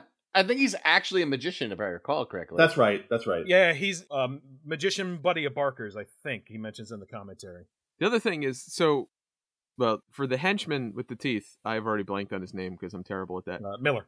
Y- Miller, you wonder if he's supernatural, but I think most of his stuff could be explained with angel dust. Which is what they say in the film. The detective so he must have been on something. And, and the other thing, Nick, you said the two things you most enjoy in films is, is spending a lot of time on world building and then also leaving some stuff to the imagination. Right? That sums up what you just said, Uh oh. roughly? this feels like a trap. Oh, it is. Because, I- and I agree with you, and I, I enjoy both of those things a lot, but that's the entirety of The Legend of Boggy Creek, and yet you hated that. Oh. Boggy Creek was not world building at all. It's all world building. It's just not a world you enjoy. It's a swamp. It had one thing. It, it was a podunk town that had one interesting thing that they barely touched on, and they did poorly. There was a bunch of stories about this monster, this wielding the world of this monster, but nothing. No, okay. Did you see the size of the Clive Barker book Duane brought out earlier? Oh, yeah. that was the reference book for crab trees that they had on set where they needed to consult crabtree lore. Like, all right, Yes! consult the book. And if I gave a damn about crab mm. trees, I'd have loved that movie. But no, it was about a goddamn monster they didn't spend enough time on. Look, I just know I'm not the only one swallowing quarters on this podcast. That's oh all my I'm saying. god, I'm allowed to have standards. No, you're not. And you don't have them, so don't lie. Uh, the Legend of Boggy Creek was a really great nature video for that location. I gave it that. builds that a was the world. catch up. A world of crab trees. I actually love Boggy Creek, but See? I'm not going to get into a fight with you. I, I, I do. I do love that movie. I, I wish I had seen it as a child. I watched it this year. Yeah. I did see, actually, I saw it as part of Joe Bob Briggs' first like marathon. I was like, eh, that's okay. I saw it in the theater this past year. I was like, oh my God, this is Aw. great. I don't know what it was that the switch flipped for me. It was like, oh, I get this now. I get the appeal. It- It's a whole little world that you get. It feels like reality. It's me. It's that a blur's reality for me. It's like, oh, I'm actually believing these guys are, you know, experiencing these monster attacks. And that's Mhm. kind of cool. It worked on me. Uh, Nice. Almost like Blair Witch can work on you or can be Oh. boring as hell. You know? That that broke me. All right, so the first time I saw Blair Witch, I saw it with a group of friends. It was stunning. Really enjoyed it. The end scene definitely broke me a little bit. I was like, oh, ooh, you know. And then, so I saw it with three friends, and one of them brought a friend of their own, and we had to drop her off. And so she lived just across the border in Maryland. So Ah. we're driving from you know small town through suburbia through suburbia you hit the border and it's like a light switch welcome to nothing but trees and i was like this was a terrible idea That's great. Might almost say it gets rural. across the border yes across the border is rural Sorry, we're just picking all the old fights tonight. We tonight. all like this movie. Why are we, why are we naming each other? I, I really did. I, I love the hell out of this. Love film. it. Like I I'm glad. That's good. I'm, I'm glad. so glad you liked it. Like I, I, I honestly didn't think you would dislike it, but I was curious, eh, like where you would fall because I know you like Nightbreed. Yeah. In fact, that's kind of how I ended up seeing this. Was I had seen, I think I had seen Hellraiser, but barely remembered it. But it was one of the first times I was actually hanging out with you and Jen. Was looking at your DVD collection, and Nightbreed was in there, and I'd mentioned I'd oh, never oh, Jen's seen a it. and- huge Nightbreed. and you said, fan. "Oh, Jen's a huge fan of Nightbreed," and Jen came out and said, "Oh yeah, borrow it, borrow it." So I watched Nightbreed and loved it, and I said, "All right, well I've seen two or three. I guess I'll watch Lord of Illusions next." Yeah. So yeah, that was how I I got into it. More so than Lord of okay, so Lord of Illusions director's cut does make a big difference and is clearly the better film. But like Nightbreed, it's a completely different film. it's a totally Yeah. different experience Oh yeah. between the, what was released and the director's cut, and it's so worth the director's cut. I should watch those again. I I mean, I enjoyed Nightbreed. I would say, I I mean, it's and it's almost certainly recency bias that I enjoyed this more on my first viewing than I enjoyed Nightbreed on the, my first viewing. I mean, I you know I like maybe Noir a little bit more. I I don't know. Yeah, I got to go back and revisit that. And I guess I got to watch Hellraiser too. So. You do because I think you know what Clive does really well to me is like he kind of mashes together two really different genres. Like in Hellraiser, it's like almost like an English ghost story, a haunted house, but also it's a, a really twisted, kinky version of the postman always rings twice. It's like a weird, like you know, Yes! it's a nice, you know, and then you add the Cenobite, it's just crazy. Yep. Whereas Nightbreed, it's like to me, it's a weird, perverse take on a slasher movie. Then you have like almost like Charlie and the Chocolate Factory of like you know Midian. It's like this whole weird world that Yeah. our young hero has to figure out, and it's menacing but not. It's it's just I don't know. It's it's like that fantasy element that kind of really works well. And same with Lord of Illusions. It's a great noir horror. That's it's a, these, he always must put these different tastes, which I love. In Mm-hmm. a lot of people don't respond well to those. they don't want you know peanut butter and chocolate. They want they want you know, either one of the either peanut butter or chocolate, not both. And I, I love Re- Reese's cups, so that's yeah. Um, Those were the kind of horror movies I could because I, I mentioned I was not a horror fan when I was younger. I I was you know a big old wuss about it. But the ones that I could deal with were the ones that that did just that, that mixed things together, so it wasn't you know, because in my head everything was you know Nightmare on Elm Street and, and you know, but then you see something like Nightbreed, and I'm like, well, this is horror, but also fantasy and a lot of other stuff. And I so I always kind of glommed onto those movies as a way to get into horror, and it took eventually Shaun of the Dead is really what finally clicked it over for me. But Yeah, but yeah, but this if I had seen this when I was younger, it might have might have broken me sooner into horror because this is the exact kind of film hybrid story that that really and it still does click with me. That's perfect because that's what what Barker wanted. Yeah, he wanted it to be a gateway film. labels matter. And you talk about it being a gateway. I was at to dinner tonight with a bunch of friends, and one of them is very notably anti-horror. You know, it makes you know similar jokes, and this is our, our friend Pat, friend of the pod, and I mentioned you know we were recording this, and he goes, "Oh, Lord of the Illusions, I love that," and I almost fell out of my chair. Wow. Yeah. He, you know, and, and we talked about. it. He's like, "Oh, it's not too gory," and I'm like, "A dude gets sliced up with like a thousand scalpels and then reads tarots. There's gore in here." And he's like, "Yeah, but it's not too bad." To be fair, the the director's cut is significantly more intense. sure, but I, I think it was the same thing for him. Is that it was that combination of noir and horror that made the horror palpable for him. Yes. And but yeah, Pat liking this shocked me. It's not gore per se, but like all the stuff with Nix after he's resurrected, the whole resurrection sequence where he's just so goddamn like just Gooey. sticky Moist? and gross. Yes. He's constantly moist. you got this camera POV going inside his chest, and you find out that the interior of Nix is a Shinya Tsukamoto movie. Like it just looks like Green Tetsuo the Iron Man in there. It's like, Well, well, the Holy exterior shit. at that point looks like an Oreo cookie mascot gone wrong. He's got the you know the, the cookie crumble all over him, and you know the white face. Yeah, oh yeah. When I was a young Clive Barker fan, I remember I was a big horror fan because that was my badge of honor. Like, I love horror. I'm a hardcore horror guy. I mean, I'm a skinny band nerd, like, like, but, but I love horror.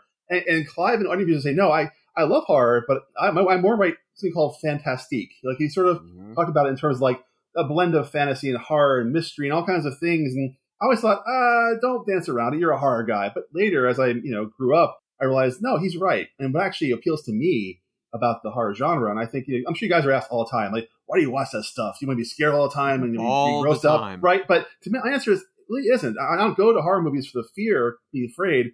I don't go for the gross out. I really don't. I go for the imagination. I really go for like, Yep. show me something crazy, show me something cool, and I don't care if you explain Something it. new. Yeah, something new and bold, and like that to me, it honestly is the appeal. So every time I go to you know New Beverly or anywhere to see a, a, a new to me horror movie, I'm like, okay, don't show me the in a millionth you know throat cut. I want to see something you come up with that will just blow me away.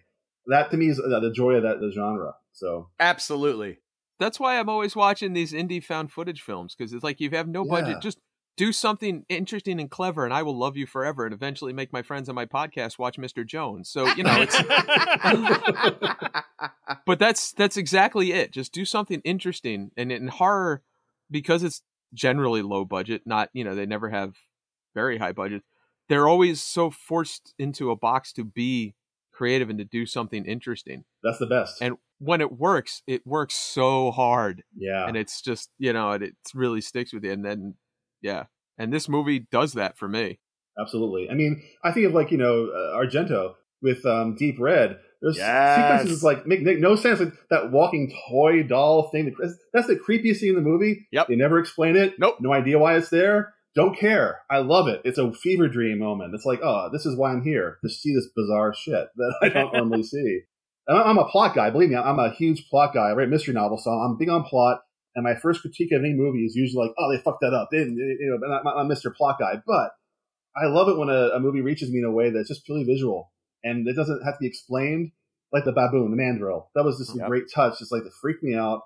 I hate multicolored monkeys. They just they freak me out. Uh, but- Wait, what is that? Why is your nose blue? Anyway, but it, but yeah, there it's uh that, that that's the joy of this genre. I think a lot of you know civilians, like a better word, don't get. Like, why do you watch that stuff? Because I like to see new shit. That's the honest answer. Hey, uh, without since we're not actively analyzing Deep Red, I won't give away the spoiler, but it is one of my favorites because how do I how do I code this? The missing art in the hallway, yes, yeah, it's brilliant. It is Really absolute is. perfection. And after I saw the ending, I rewound it and said, "Son of a bitch, there it is."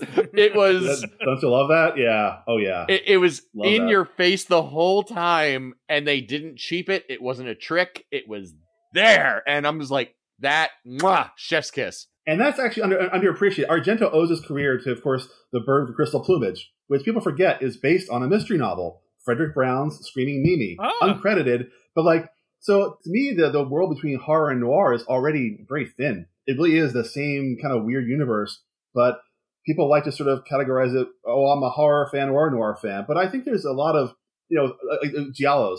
That to me is such. It was a mystery genre that became more known as horror-ish, right? I mean, it's it's sort of you have a killer in a mask with gloves and all the, all these. Usually, it's a, a mystery to be solved. It's who done it, kind of who's killing you know these poor innocent psychics and prostitutes and kids. But but Mhm.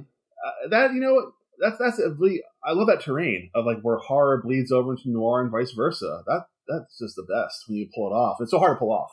When you said Nick, it's like yeah, so hard to play fair with your audience in a, a proper mystery, and they do it, and it, it works yes. so well. Oh man. Yeah, it's interesting you mentioned that, and- and I hadn't really thought of it until you just brought it up. Which is, so I, I- was kind of into crime stuff and, and noir stuff a bit before the pod. My into crime and crime fiction was actually The Wire, Oh yeah, which was seeing it and enjoying it and finding, all right, who's I know Dennis Lehane's name, who's this George Pelecanos guy, and then reading great. some of that stuff, and then so that kind of got me into crime work. So there were a lot of crime authors who were on my radar before we started the pod, but in the process of doing social media for the pod, you know, we follow a lot of horror authors, and then you know end up following other authors who we see tweeting about you know horror or horror adjacent stuff. And by far, in terms of the next sort of fiction genre that we have, in terms of what folks predominantly write, it's absolutely crime and horror. It's Yeah. absolute. That's definitely the most bleed over, I would think, in terms of the folks we follow on social media. for sure. I mean, I, I think I'm, I'm you know, obviously a huge horror fan, but I, I guess I somehow am more known as a mystery crime author, and it's fine. I just kind of feel like I, those things can be limiting sometimes. You know, they kind of see you as one thing, but as a writer, you want to explore all kinds of turf. And any chance, I mean, I I try to sneak in horror wherever I can and hope no one notices. You know, as far as editors, you know. And I'm always fascinated by okay, where are those boundaries like between Delaware and, and Maryland. What's the boundary between noir and horror, and how do you mess with that? You know, how do, how do you like you know? It's the same that boundary. Weird, right? It's the same boundary, right? Delaware is horror and, and Maryland is noir. No, I'm kidding. that worked out very well in your the mini you did the last one for John Carpenter presents Civilians, oh, yeah, which was yeah, uh, yeah, such a, a fun blend of a lot of different tones, but horror absolutely being one of them. X is certainly another good vehicle for that too. Oh God, yeah. That was, I had so much fun with that book because it was that my my mandate was like be as violent and gross as possible. I'm like, yes, No I'll, I'll do it. Yeah, no problem there. I I've mean, loved X since the, the comics greatest world stuff debuted with Ghost and all that. So you have my attention. that was that was a good book. Oh, cool. Yeah, it was so much fun to uh, play in that sandbox. Yeah, and no no matter how far I pushed it, it was never like I never had pushback. It was like, wow, okay, I'll just keep going, no problem. That's that's me. Again, it, but it wasn't about honestly, the gross out. It's more the I was actually X was inspired by The Wire uh, largely. Like, how can you show a, a city you know gone to hell, and if you know someone unrestrained by laws, unrestrained by you know decency, if you want to push back on that, what would you do? Um, maybe to the point where like it was very much a fantasy world. Like the the corrupt cops are like literal dogs, They're like dog faced humans. You know, are they monsters? What are they? And it's never really explained except that well, this is the world of X. You know, this is where how he sees them. But yeah, I, I think there is a lot of um, bleed over between the two genres, and almost the the same genre, sort of, in a weird way. Yeah, and you actually, funnily enough, you got to write some more uh, straight up horror in comics, I guess, which is kind of timely with the Werewolf by Night mini you did. Yeah. So, which yeah, if folks haven't read that, following the Disney Plus mini, absolutely go track that one down. Oh, thank you, man. Yeah, that was that was one of my first series I did for Marvel when I was early on, and it's ironic because my very first comic book I ever read as a kid was a Werewolf by Night book and record set. I was like oh, perfect. seven or eight years old. Yeah, so that was to me, it, it gave me a love of horror and comics in the same shot because you're listening to this story play out. You're seeing these visuals, a werewolf like jumping over a fence and cops, you know, blasting away at the werewolf, and you hear this narration like it's so great and cheesy, but as a kid you're like, this is amazing. You know? Mhm. give him the Oscar. And that sparked, you know, for me, that love of visual art and the love of horror and like what's going to happen. I mean, I really was, I remember being eight or seven, wherever I was, so terrified to turn the page. And I got to like the appearance of, of Dracula. I'm like, I can't do it. No, I, I was really, you know, I was, I guess, we're like Jake, kind of a wuss when I was younger about, you know, horror. And, but it worked on me. It was great. It was, it was just a great shot. And I think you love that kind of stuff. You spend the rest of your life trying to reach that same high Absolutely. find that same like man that that's that works so well. They just nailed it. So i'm forever in pursuit of like books movies mu- whatever it takes me there it is sort of like heroin. You never have the high as good as your first one. Not that i know personally. I'm just saying i heard. But uh but you know you, you keep chasing that high and that's why we kind of keep watching these movies over and over again. And the new ones trying to find that high that makes you feel like you're an eight year old kid. It's funny. I was I was thinking about something like that very similar today. A buddy of mine asked if you should watch the VHS movies, and I said, you know, Yes. like I always do, yes, absolutely. But you have to make sure you get to the third one because the most important one is in the third one, which is Bonestorm. and I remember we we've talked about this on on our podcast before, but you talk about we watched Bonestorm together, and obviously it was you know one of my most incredible and fun horror experiences. And then we realized that these guys had made a bunch of movies, and then we watched those movies together, and it was like yeah finding like the initial hit was like, oh, this gets better, and that's Oh, just yeah. you know yeah it's just the best. And yeah, you, you chase that, and sometimes and one of the things that's great about horror is that there's so many creative and interesting people doing creative and interesting things that you can you can find it a lot, you can catch it a lot, Yeah. which is partly why we have this podcast, which Nick makes me watch a bunch of movies that don't give me that feeling. You're welcome. I remember back when I first read Clive Barker. I was 15. Uh, I remember this vividly. It was January. I went to my local, like in Northeast Philly, local chain bookstore, and they had a copy of In the Flesh, which I didn't know that at the time was like volume five of the Books of Blood.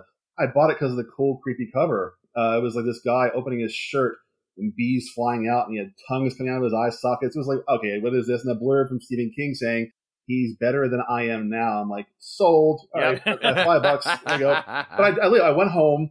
I ignored my homework, and I was starting the first story. And I was so like that was my first hit. It was like not just the, what he was showing visually, not just the story, but like his language. Yep. It really just flipped a, a switch in my brain. I called my best friend, like, "Oh my god, you gotta read this guy!" I was like, I was like gushing, like, "You gotta read this guy! Buy the copy of this book!" I was so excited, and that to me was like a hit. that I was always again chasing. You know, and to me, uh, before that, I read Stephen King, loved Stephen King. You know, and it encouraged me to write my own stories. But Barker was different. Barker was like showing you like, okay, if you're really good and work hard, this is what you can achieve. Maybe this is what you shoot for. I mean, I never thought I'd be anywhere near Clive Barker's neighborhood, but like, I know where to shoot for now. I know what I want to kind of try to do at least. And that was a, I mean, I can't, I can't overstate how much of an influence he was on me. Not because of the horror and gore, honestly. It was because that, wow, you can marry great writing and great imagination and really take someone somewhere interesting. That for a 15 year old was like, he was my, I don't know, what, you know, I wasn't a sports guy growing up. I'm not at all, but you're inspired by some kind of heroic figure. That's Mr. Barker for me. Honestly, it was like, okay, this is what you shoot for. Wow. So, yeah. Oh, that's fabulous. On a very special episode of Duane Swierczynski. No, it was, it was, I, I, I can't, Growing up in Philly and not being a sports guy is, is the biggest blessing I've ever heard in my life. uh, a blessing and a curse. You kidding me? I, I was always like the I was the outcast. You kidding me? My, my entire family's Eagles fans. I'm like the weird weirdo. Like, Yeah, but the rest of us are just miserable all of the time. I mean, I'm not even from Philadelphia. I like adopted the sports there, and it's just oh the worst thing I've ever done to myself. You actually chose it. Oh man, dude, why? It just happened. He walked in, arms open. But yeah, it's funny. This was the first Barker I ever read. Was this this short story? the short story. Okay. But I've always been interested in, and I want to. I'm probably going to Imajica. Yes. Imajica. Jen has a copy of it, or had a copy of it that used to be in the apartment, and I'd always look at the cover. It's on my to-do list. And I, I never pulled the trigger and read it, and I think I'll I'll have to get into it because I've been a big Stephen King fan, Yeah. you know, for a long time, and I always had this weird kind of distinction in my head, and I, I it's hard to put it into words what it was, but Stephen King is like bedrock. He's like earth, Yes. and I always had this idea of Barker as like Flesh? water and fire. okay. Yeah. I, I mean, just this more liquid, harder to pin down, harder to to understand kind of More horror. Whereas- malleable. Whereas, you know, Stephen King is telling stories that are, you know, they're stories. Like it's not. Uh, This sounds like an insult. It's not. Yeah, There's no, not no. a lot of subtlety No, to Stephen King. Let me see if I can help you with this. So Stephen King is telling you fantastical stories through the eyes of people, Right. whereas Barker is telling you stories of fantastical things from the flesh. right. Like in my head, Barker is kind of like Michael Ondaatje, and and I don't even know. Like again, I haven't read it. Like I just always had this idea that his stories and concepts were more poetic, I guess, than Stephen King's, more esoteric. And I, I never pulled the trigger, but I, I, I really Yeah. should. King's strength to me is like he writes about people you know at the gas station, at the supermarket. I mean, it's it really, and they all work. They're Yes. wonderful characters. Yes. They're salt of the earth. They're just really great. I always, I always relate easily to like he raised kids so well. Kids, he's in the mindset of a child so easily. Barker's different. I never think about the his, his characters as being like like you and me. They're always very unusual, very Yep. different, hmm. li- live in a different sphere than I do, you know, for sure. And that's that to me is also appealing though. You want to go in a different world, so yeah, it's very different choices that you know you make. when I think of Barker, there's one story in particular that always pops in my head. It's the body politic, where oh yeah, essentially, like one night, this guy kind of catches the fact that his hands are doing weird things to each other, and it turns out that the the premise of the story is, is that the human body is nothing more than a republic of various parts working in tandem. And his Yeah. hands decide to start a revolution. And so one cuts the other one off and goes, Form me an army. It runs off and everything and all the other hands it comes across like like revolt Yeah. in the same fashion. It's like, holy shit, what is happening here? it's amazing. Wow. It's it's Yeah, Stephen King ain't writing that. exactly right. You know, it- What's the it- name of the one Barker story? Under the Hill or something like that? That is like everyone's favorite. oh, in the hills, the cities. yeah, that's the one I keep hearing about. Whereas two towns always go to war with each other, but the twist is that each town kind of does a, a human pyramid and makes a full human being warrior Ah, out of the entire town. And it's these two giant like people made of people. imagine it? I mean, I'm not kidding. Like they're Godzilla-sized people made of people. I mean, it's Oh, I like love all, it. and they all work in tandem with straps and, and, and harnesses. They go do battle, and this you know hapless young couple drives into town during this war. It's like, what the fuck is this? like, and the reader's like, what the fuck is this? And so it's, it's kind of, I mean, just a sheer imagination. You're right. King would not write that. Uh, Almost no one else would write that. I'm so know who else happy. I love that. I'm gonna look that up. oh yeah. In fact, you know, Jake, if you're, you're starting on Barker, the novels are wonderful, but the stories, the books of blood, man, it's like a novel's worth of in crazy imagination in like a novella sized you know bite. Well, I own one of those now, so maybe I'll just read the rest of it. Was it this one? The I well, I got it. I I don't don't hate me. I got the Kindle version. No, What? respect for shame. No, respectful. um, but uh, Look, we published a horror book, man. I, this this digital stuff is not for me. I like I like books that I can have in my house. uh, same here, obviously. But I wanted to read it quick, and I wasn't gonna have time to get it, so I was like, "All right, fine." yeah, actually, back to Lord of Illusions. Anything uh, that we've missed so far? I mean, or we want to explore? I just just to gush one more time about. I have to say, one of my favorite villains in, in any of the films we've watched recently was was Nix. I love Yeah. Nix. I love that you you're introduced like you know you get all of these totems outside and this weird freaky imagery, and then you come in and it's basically Homer fucking Simpson. yep. You know, belly hanging out, you know, dirty t-shirt, playing with a monkey, going, ah, well, that's what we do. To... And then you know, like the guys arrive and he's like, all right, I'm gonna have a menacing introduction. I'm gonna climb up on this and slowly turn around, and like this, everything about his performances is perfect. I love it.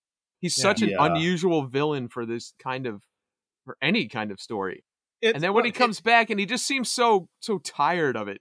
Yeah. Like I'm I'm malevolent, but like oh, it's so exhausting being malevolent. And I, I almost had I was telling Jen about the movie and I mentioned that the villain was named Nix.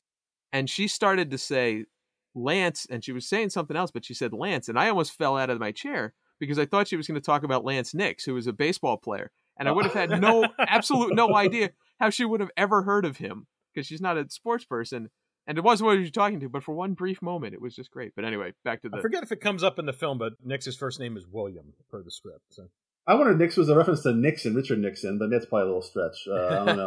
Uh, no, that that sure. could be. Yeah. I mean, the fact that he's not in the short story at all was interesting. yeah, that is interesting. But I mean, Butterfield is the main baddie. I mean, he's the you know very very different in the story Yeah. for sure.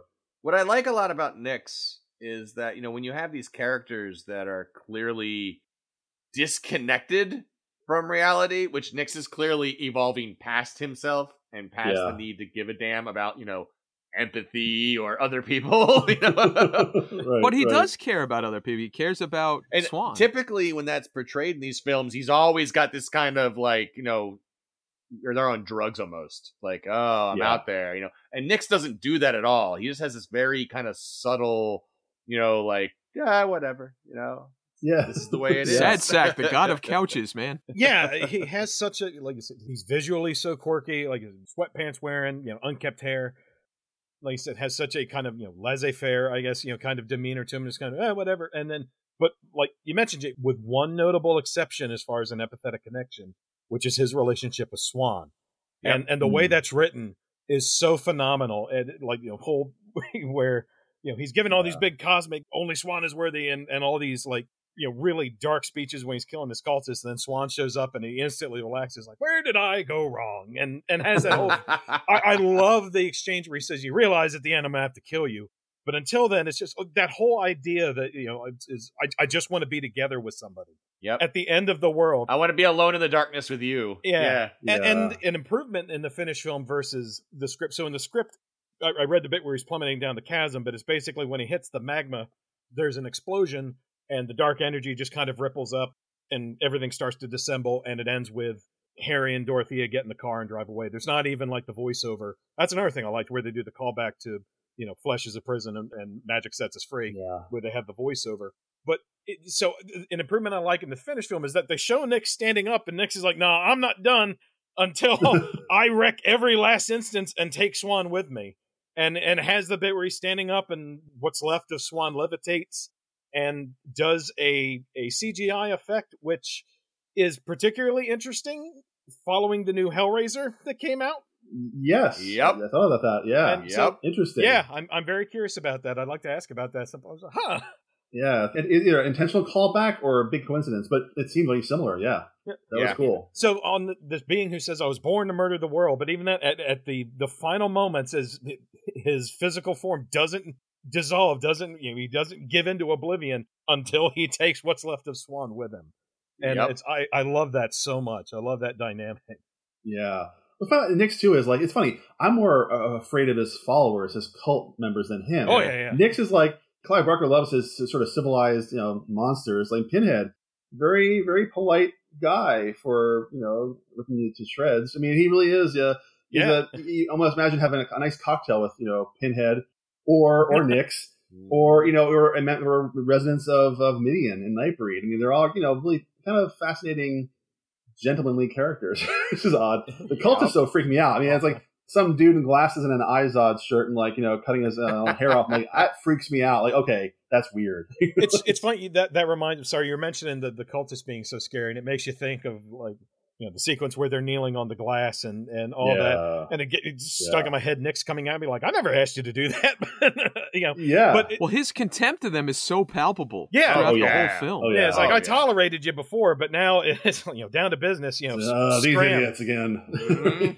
one other sorry one other script note butterfield originally had a slightly different death in the original script he's battling harry harry knocks butterfield down and butterfield lands face down in the glass and then Nix walks over him and another thing of, of, of Nix showing casual disregard for everybody Yeah. except Swann, where he just strides over him. That's Butterfield's death, is Nix just walking across him and just pounding what's left of him into this Huh. broken glass. So, That would be fitting. No, it's all again. It's all interesting characters. I mean, Dorothea, even like you know, what was it like being kidnapped by a cult when you're 12, and then you know, basically shacking up with your savior? you know, it's Yeah. gotta be a. She was an interesting lore Yeah. character to me. And she doesn't even like him. No, No. she's just you know she's Like I felt like I owed him. exactly yeah. Very that that was fascinating. Uh, you wonder about Albie, kind of like, like Valentine. What, what's his deal? How do you hook up with you know Swann? Uh, uh, Swann's pals. Like, it's funny the opening sequence where they're coming to the compound to you know kick some ass. It's like a Mod Squad episode gone Yep. wrong. Like the Mod Squad comes in to fight Charles Manson in some you know desert hideout. I kind of love that.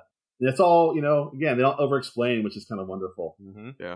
They leave a lot to the imagination, and I, yeah, which is fun. Like I don't, I don't necessarily need to know more about the cult or anything. I, I like that, you know, you wonder about them, but you don't have that information because it would just, I don't know.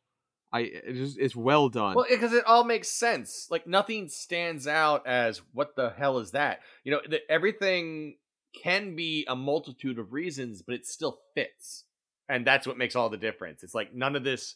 You know, it, it's all fantastic and it's all unusual, but it's all the same path, the same river you're going down. It, it all works and flows perfectly. Yeah. Here's a question for you guys. I mean, of the three Clive Barker directed movies, I think Lord of Illusions is the kind of underrated one. No one talks Yeah. about it as much as they do Hellraiser for sure, or or Nightbreed. I wonder why. Is it the blend of genres? Is it the I don't know. For me, it's like super fun and satisfying, but you don't hear about it very much. it's probably the lack of iconic characters. Hmm. I mean, it feels like it feels like you know D'Amour is an iconic character, but he's he's an iconic everyman. So it's not, you know, he's not Pinhead, and he's not you know the the monsters and The menagerie. Yeah. you know Yeah. the monitor. Like none of the visual elements jump out quite that much, and it's Yeah. it's not a subtle story, but it's I don't know, but that would be my guess.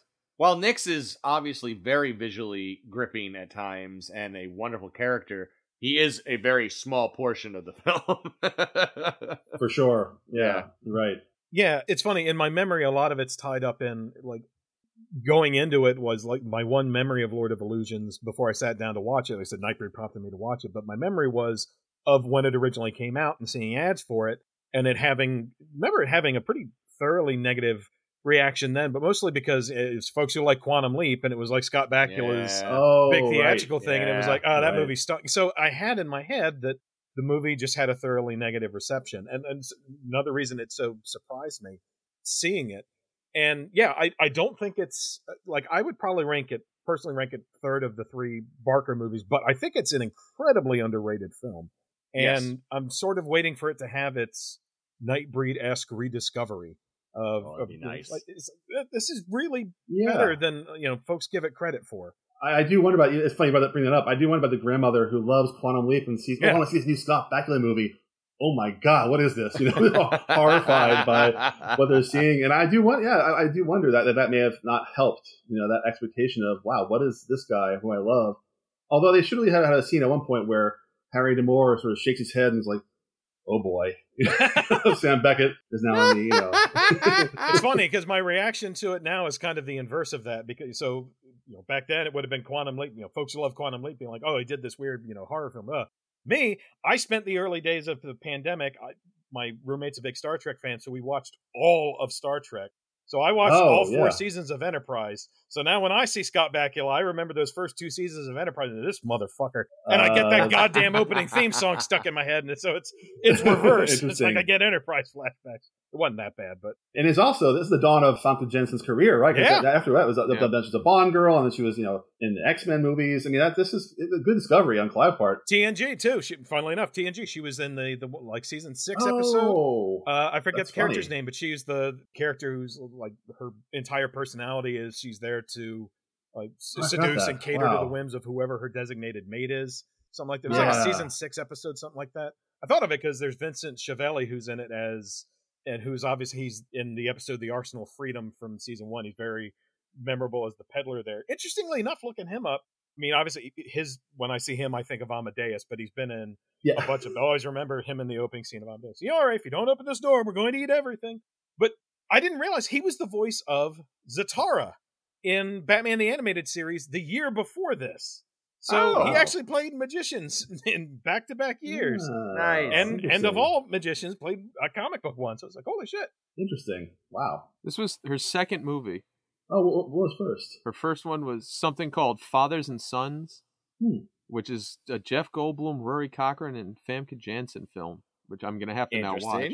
Yeah. Wow. Directed by, uh, it's probably Mones, but M O N E S, Paul Mones. I mean, legend has that Clive Barker, you know, was going through casting photos and saw her photo and was like, "This, this is Dorothea." A great leap of faith, you know, and smart choice. But how do you do that? How do you know that? You know, Yeah. it's so, so hard to do. I, you know, it's funny. The the reason I like her so much is mostly Rounders. No, yeah. She's got a oh. bit part in Rounders, but I've always just kind of liked the way she kind of handled that role in it. I thought it was cool, and I've just been a fan of hers ever since. yeah. But now I want to see this Fathers and Sons movie. This sounds I've never even heard of this one. Wow. Yeah. The description is a father or widower and a teenage son live in a seaside town with a serial killer. The son starts hanging out with girls and drug dealers. Hmm. I think that was Rory Cochrane's first film. It's funny while you're sitting there thinking of that, looking at Famke Janssen's. It just occurred to me one of the other things that Scott Bakula had in terms of this period of time was, uh, it was a year after this was Color of Night. So, Oh. which would have been another like he doesn't have a massive role in that, but he is a pretty notable one. And funny enough, Kevin O'Connor's in that too. But so Ah, another film that had had a less than positive reception at the time of its release. Yeah. God, it's funny is yeah, it really this came out late August in '95. It's funny. I remember when I saw this, I was at a uh, craft beer festival in Northeast Philly. I was there with ten beer tickets. My buddy's going to show up. My buddy blew me off. So I'm like, Oh, no. okay, I, I nursed a beer. I gave my tickets away. I decided, in true Charlie Brown fashion, I'm going to walk home. Screw it. So it's like miles. I'm walking miles home, and the halfway point between my house and this beer festival was a movie theater, the AMC Orleans 8, my beloved theater growing up in, in Northeast Philly. And I happened to uh, walk by it 10 minutes before the next showing of, of Lord of Illusions. I'm like, I'm going to totally check this out. This is awesome. My buzz is wearing off. I'm going to watch Clive Barker right now. And it was, it was great. It was honestly the best movie experience because I just That's lovely. loved the damn thing. It washed over me. I walked home in a state of euphoria, like, yeah, Oh, this is just perfect. awesome. And I was always mystified by why no one else was as excited as I was about the movie. Like, oh yeah, that was weird. Like, no, this is great. You know, I'm a weirdo. So Aren't we all? Yeah, You're good yeah. company. No, that's that's an amazing first seeing, viewing experience for it. And this is Duane. We've kept you for a while. This has been so much fun chatting with you. So Thank, you so you much. so Thank much. you. It was a blast, guys. Thank you so much. So awesome nerding out with you. So I'll, I'll mention at the top one thing I mentioned at the top too. I highly recommend folks check out Civilians, the miniseries you did for John Carpenter's Tales of Science Fiction. I'm sure Nick will be doing at, at some point in in the bookends for this episode. We'll get the John Carpenter connection. I've got one, Duane. John Carpenter has a postscript for this. so- Not to brag, I'm actually going to be seeing John Carpenter this a few days from now. We're doing a, a signing for the next anthology, uh, his Tales for Halloween Night anthology. It's, it's the eighth edition. Is eighth? it the uh, yeah? There's the eighth one out. Yeah, I I have it coming. I haven't gotten it yet. So they have a group size a shop called Golden Apple Comics in Hollywood that every year around Halloween we do a group signing. I mean everyone's there to see John and Sandy King Carpenter, and they have a bunch of us other you know idiots uh, also signing who are in the book. But it's just so much fun seeing everyone who just loves and adores Carpenter movies and Carpenter fans coming out. It's a great time. So Awesome. I'll be seeing JC, as I call him. I don't call him that. you know, I, I saw a video of him the other day. It was at a convention or something, and somebody asked a question. He said, "You know, the Escape from New York was great. What happened with Escape from L.A.?" And he just leans out, puts his finger up, and goes, "Fuck you." and I, I, he, he became my new hero with that.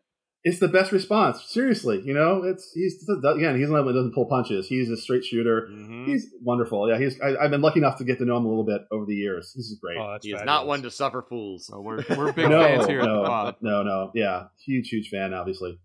No, thank you for doing. So this episode will be out probably in about mid-November, and you'll be having your book drive underway at that point. Oh yeah, can I plug that? You? Absolutely, yeah. I wanted to bring it up. I uh, thank you for that. I, I a slight bummer, and then I'll uplift us. Don't worry. Uh, the bummer is, you know, four years ago this month, uh, we lost our daughter uh, Evie to leukemia, and that was just, you know, just awful. But some friends actually at Dark Delicacies bookstore, a horror bookstore in Burbank, started a, a book drive just to do something, you know, and gather books. And while Evie was in treatment, there's a great program at Children's Hospital LA called uh, Literally Healing, and they collect books. So every kid in the the ward, on all the floors, get a, a new book for free they can keep.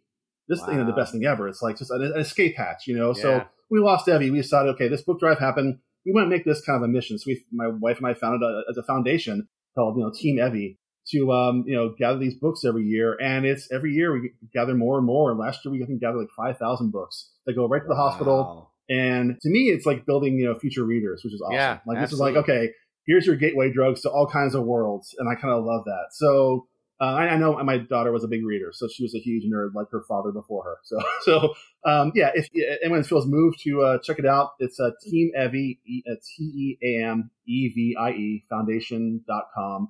Uh, we work with three independent bookstores, and you know, as Amazon links, it's pretty easy to donate a book, you know, five ten bucks, and make a big difference in a kid's life. So I'd be really great grateful. Are they all kids' books? you know, actually, all, all kinds of books. I mean, they're for adults too.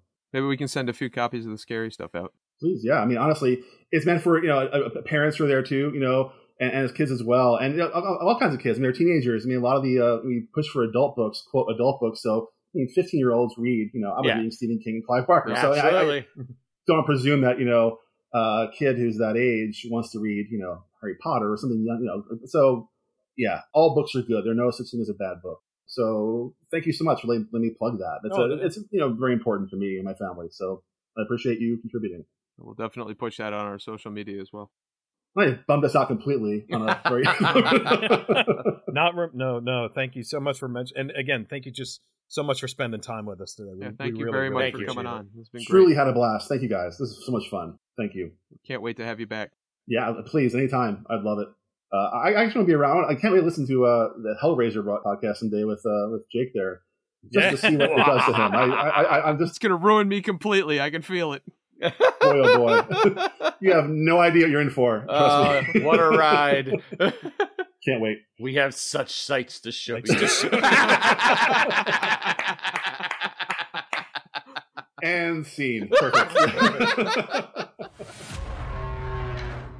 Once again, and I cannot thank Duane enough for coming on to chat with us. Oh my god, that was so much fun. Dude, oh my god. Ah, That was great. I really enjoyed that, and it, it's a fun movie to talk about too. There's so many levels and layers and depths. It's it's oh, I love this movie. And hey, all you, all you monsters listening to the podcast, make sure you send a book when we uh when we get that address out there to you. Yeah, absolutely. Like Duane mentioned the link, we're going to tweet about it, but It's a good cause. Absolutely go contribute to that and also support Duane's work. Um, that Civilians Mini he did is terrific.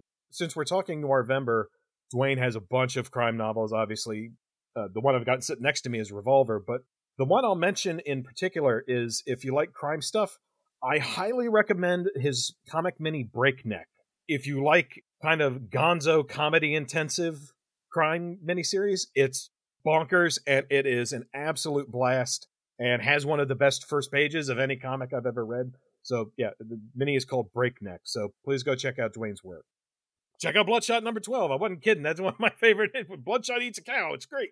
There's context for that. It's it, for folks seeing the movie. He needs to regenerate. He loses parts of himself, he can regenerate it. He just needs protein as a base, and ends up he's he's in front of a bunch of cows when he's in desperate need of protein. So yeah, what a fun conversation. What a movie this is. Yeah, highly recommended to anyone. I, I anytime this comes up, I'm like, everyone has to watch this. as I mentioned in the beginning, I was I, I went into this with my typical bad attitude, and I was just I just really enjoyed the film. It's it's something I'll I'll watch again I'm glad. on my own. I gotta I gotta try and talk my brother into watching it now, which is always a ulcer inducing experience. But you know maybe because it's old, he'll do it. See, you telling him to watch it's not going to work. Tell him I said he should watch it and see what happens. yeah, yeah, yeah. yeah. He would only do that if it was something he knew I didn't like and wanted to be mean somehow. well, you got to you got to ramp this up. Then this is your acting gig. This is your role of a lifetime. Although I did get him to watch the Mortuary Collection, so you know that only took uh, a long time of badgering him, and he enjoyed it. So, Our Halloween movie from last year. No. and you should listen to that episode because it's got the favorite joke I ever made on this podcast. And I see that left no impression on Eric whatsoever. Well, no, I I'm remember the so intro. sad I'm now. trying to think. I'm just gonna sign off. They can finish this shit without me. Now my heart is broken.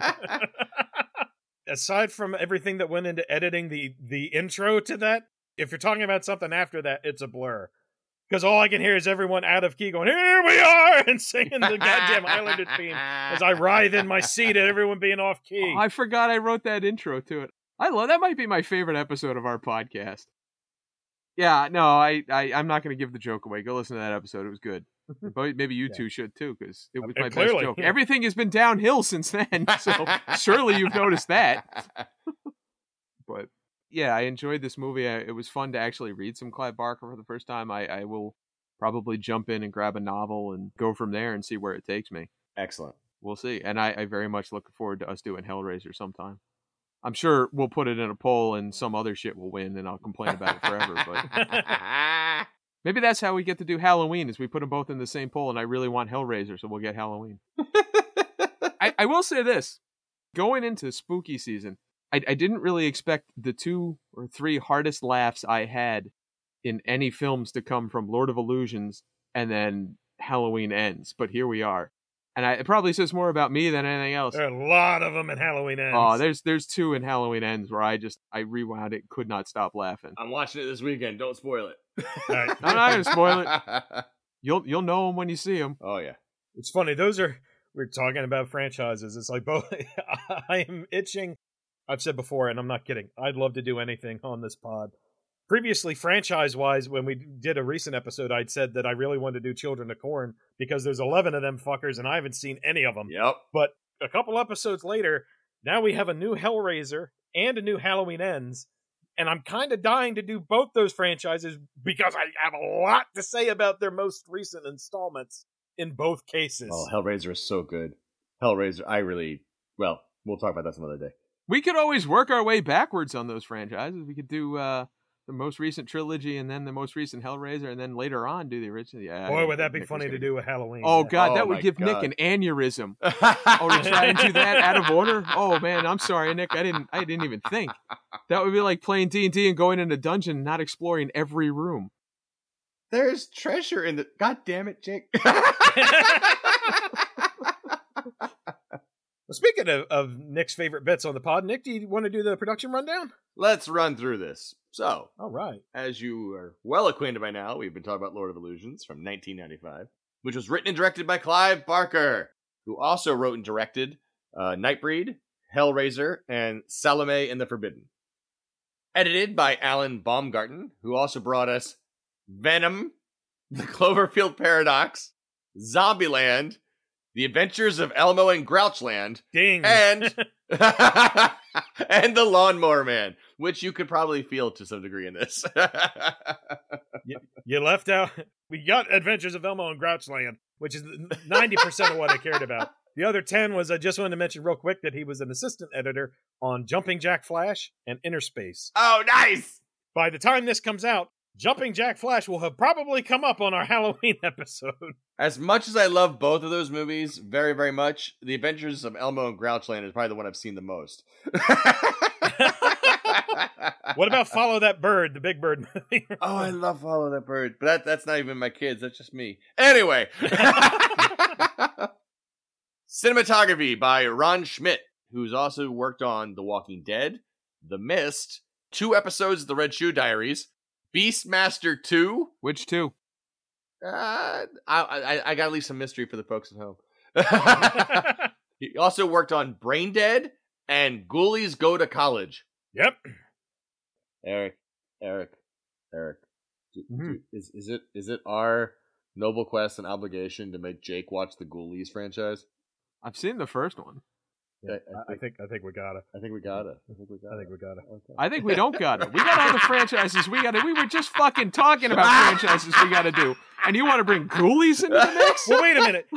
Jake really wants to do the movie Spookies, Spookies. but he keeps calling it Creepies. So if he decides he really wants to do Ghoulies, is he going to call it Munchies? no, it's the other one.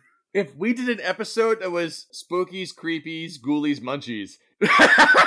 The quadruple E's. I think we gotta. yes. I think we gotta, don't we? I think I think it's a moral obligation at this point. Jared just watched uh, Creepies for the first time, and he had some thoughts. Creepies or spooky? I don't know. Spookies. Whichever one was filmed at the fucking house I grew up in. That'd be means spookies. That'd be spookies. spookies. All right, Spookies. God damn it! If we do that episode, you realize I'm not going to get a single word right. I'm not even going to get your names right by the end of that. I'm going to be so confused. I'll be calling you Bob and Larry. so, music was by Simon Boswell, who also did music for Hardware, Shallow Grave, The ABCs of Death, Demons 2 and 3, and Phenomenon. Also, stage fright for slasher fans out there. Yeah, stage Oh fright. Oh, yeah, one of them phenomenons. Does anybody, nobody know? If somebody out there gets that joke, please write in. I just wanted to be happy. It'd make me happy. But man, Shallow Grave, what a good fucking movie that was, huh? Have you not seen that, Eric? No, I've seen it. Oh, okay. You didn't react at all. Yeah, it's good. It's been a while. Oh, Eric hated it. Damn it. Now we're going to do no, Shallow I Grave. did like it. I just don't remember that one. so I really loved all the set pieces and the and all the locations and everything they did. So I made sure to include here production design by Steve Hardie, who's also worked on uh, Buffy the Vampire Slayer series, Warlock the Armageddon, Yeah. Hellraiser 3, Hell on Earth, Yeah. Waxworks 2, Lost in Time, and Nightbreed. And also did was a makeup technician on a few things, and but in particular Waxwork and Hellraiser 2. Mhm. So I guess he started in makeup and then kind of transitioned into full production design. For special makeup effects, this film included all three Robert Kurtzman, Greg Nicotero, and Howard Berger. And BFX. all working for K&B, who all three working together have worked on 2013's Texas Chainsaw, 13 Ghosts, From Dusk Till Dawn, 1, 2, and 3, The Faculty, Wishmaster, Scream, New Nightmare, The People Under the Stairs, Misery, Tales from the Dark Side, Evil Dead 2, Intruder, and as a hat trick to our John Carpenter connection, Hey. worked on Ghosts of Mars, John Carpenter's Vampires, and In the Mouth of Madness.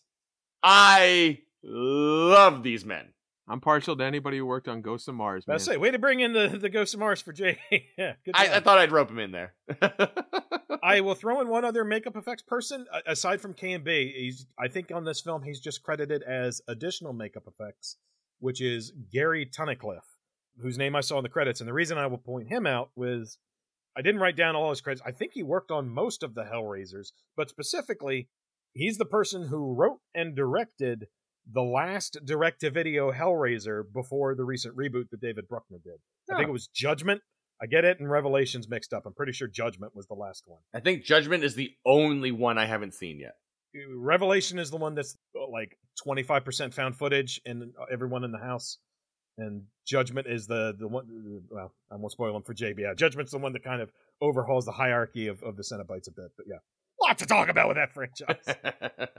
uh, I will throw it. Is that everyone you had as far as crew? I got, I got uh, as far as crew goes, yes. Though I do have produced and distributed real quick. Okay. So it's produced by Seraphim Films, uh, who also worked on Nightbreed, Hellraiser 2, and Hellraiser Resurrection, and distributed by MGM United Artists, who also did Stargate, A Fish Called Wanda, and Coma. Oh, nice. Yeah. Fish called Wanda. One of my er movies, man. I just had one other person to toss in, which was the costume designer, uh, Luke. Uh, apologies for pronunciation. I believe it's Reichle, R E I C H L E. Reason I'm tossing him out there, he's costume designer for stuff down Periscope, The Glimmer Man, Dominion, um, both Exorcist the Beginning and Dominion, but he, he probably only did one of those, and since they just did some reshoots, he got credited for both. I'm mentioning it again. We're both tossing in stuff for Jake, but this one's also for me. He was the costume supervisor for Diggstown, so Oh, Ah, welcome to Diggstown. scared me, scare you. Scared you? it is worth uh, mentioning that Daniel von Bargen and Famke Janssen have worked in other horror film together, uh, The Faculty. Yep. Yeah. The Faculty, one of my 10 horror movies to know me for the current Twitter trend. Did you do that? Yeah, in fact, uh, I had Mortuary Collection on there, and the director liked it. He's one of the t- only two people who liked that tweet, so, you know, that was fun. That made me feel validated. Well, I'll, I'll find it and I'll like it, so that'll be three. Well, now it doesn't count. You can do it on your own. it, it's funny in terms of seeing people and getting excited that they were in it. A random one I had, and it, it didn't click in my head any of the previous times I saw Lord of Illusions, but it did this time. And I checked IMDb and confirmed it, which was Sheila Tousey, who plays Jennifer Desiderio. All these times I've seen it and, and it didn't click, and I watched it this time and said, wait a minute. The end of Ravenous. That's fucking Martha. Ah, That's Martha from. Ravenous. Oh, I love Ravenous so much. I do too. I was so thinking about pushing to do it for Thanksgiving. But Oh, it'd be perfect for Thanksgiving. I still haven't seen it, so I'm, I'm 2023, baby. 2023 2023. Thanksgiving. It's happening. We'll do another Noirvember, probably Angel Heart. Although maybe we'll do keep the Barker thing going and do Underworld Transmutations. Jake will not like that one as much as Lord of Illusions. No. But it is interesting. I, I, I'll just mention again, like I said, the movie's kind of tricky to track down at the at least as of this recording. But if you find it and you are a Barker fan, it is kind of an interesting watch yes. because you can see elements that were later repurposed into other stuff. Like there's there's a subplot of it that very much feels like it was repurposed into Nightbreed, and Yep. then there's this very noir element which was kind of repurposed into the Harry D'Amour stuff. So it's it's interesting in that respect. Barker, like Duane mentioned, Barker is not a fan, but it is kind of an interesting watch if you're a completist. So before we go, I just want to toss this out there as a challenge to our, our listeners out there. If any of you are good at video editing, I would love to see a cut of this with all of Nix's lines dubbed over with his lines from Super Troopers and possibly the faculty. You know, This is the test. Like I said, I like you, or she wasn't my cousin. Like, who doesn't want to start? Like, because I kept thinking about it in his scenes. I would hear those lines in my head, and I'm like, oh man, that would be funny as hell. Maybe just to me, but it seems worth doing if we have a listener out there who's feeling like, you know, adventurous. Anyway, just throwing that out there as a challenge. It's funny you mentioned challenges because I'll just say real quick as we're getting towards wrapping up that I managed to get through this entire discussion of Lord of Illusions without going on a long tangent about all these people coming out of the woodwork in Hellraiser talking about all of a sudden gay subtext being injected into Clive Barker's work. oh my god! As if it never happened before. it's There's in all these of it. Did they not watch this movie? Because what do you think Nightbreed is? Well, then there's so now the new Hellraiser is out, and you know, again, there's a surge of folks who are like, "Ah, people putting woke politics into Clive Barker." It's like, Clive Barker, Clive, Clive, Clive, Clive Barker. Because if I Google Clive Barker interviews for Lord of Illusions, which I did, one of the top ones I found was an interview he did for queerradio.org, or I guess it was just Queer Radio at the time. It was a radio program, I guess, from uh, Australia. And it's noted in there, in this article, Clive had asked his publicists to particularly seek out LGBT media for him to chat with. This is in 1995. Mm-hmm. Not only is Clive an openly gay man, but he also includes in this film some quite apparent queer sensibility, which Yep. he wanted people to notice. Absolutely. You can't miss it in this movie. It's so. so- do you sorry, think he I'm was gonna- wearing those short shorts because he was fucking hot out? Nope. The biggest romance in this is between Swann and Nix. Yep. Yeah, it, the very next line of this article bit is Lord of Illusions features the quote very sexy Scott Bakula in the lead role as darkly brooding detective Harry D'Amour. But yeah, the, the whole relationship between Swann and Nix, which is one of my absolute favorite parts of the film. But yeah, it's not subtle. It's- Nope. So, uh, sorry. Yeah, that's you. You really got to be willfully ignorant to not catch some of this stuff because it's not like it's not subtle. Oh my god! Like, and I love, I love people who are like, "How could you make Pinhead a woman?" I'm like, "Read the book, motherfucker." she always was.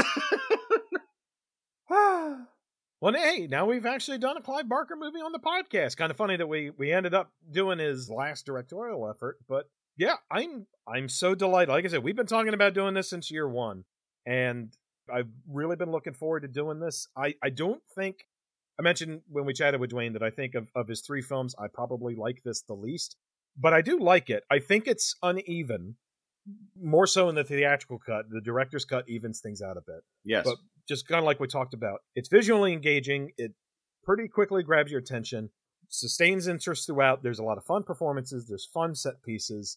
If you are a noir fan, seeing these tropes play out in a horror context is interesting. And I think Barker put it well on the commentary for the movie. During the course of the commentary, he's talking about the reception, and Barker said, You know, the way I look at it with this movie is I think I got 50 things right and about 30 things wrong. And when you think about it, that's a pretty good batting average overall. And I think that's that's about right. Hard to argue. He's like 50 things right there. That's yeah, that's fair. I might say he did more right, but yeah, I'd say he got more right. I would agree. Than, than yeah.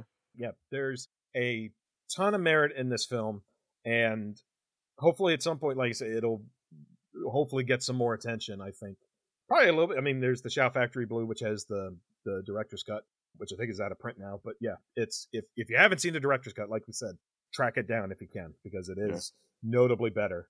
Just for you know the bar scene with Wilder. Well, you do now. Love it.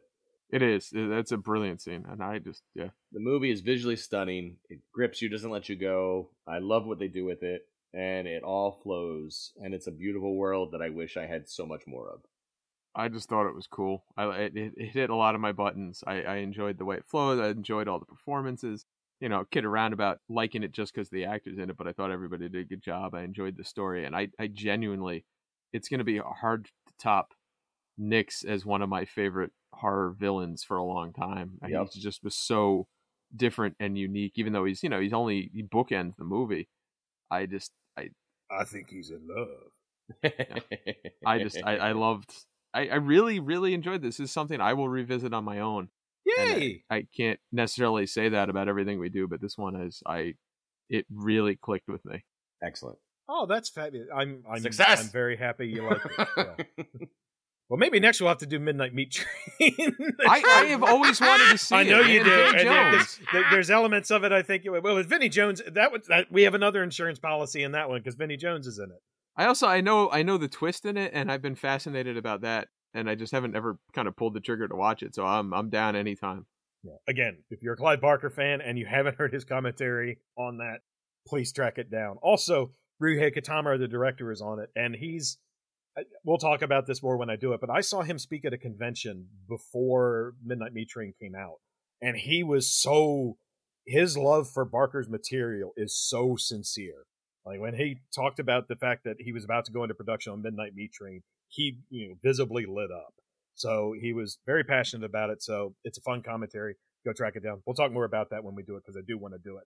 But yeah, I'm so glad we talked about this film. I'm so glad everybody liked it. And best of all, holy shit, that was a blast talking to Duane. I Absolutely. Can't thank him enough. cannot thank him enough for coming on here. That was so wonderful and can't wait to have him back on. In the meantime, we hope you've enjoyed listening to this episode. If you did, you want to leave us a review wherever you get your pods, whatever your preferred pod platform is, that's great. We appreciate it. You can follow us on social media. We're at Scary Stuff Pod on Twitter and Letterboxd. We are at Scary Stuff Podcast on Instagram, or we've got a website, scarystuffpodcast.com. Love to see you online.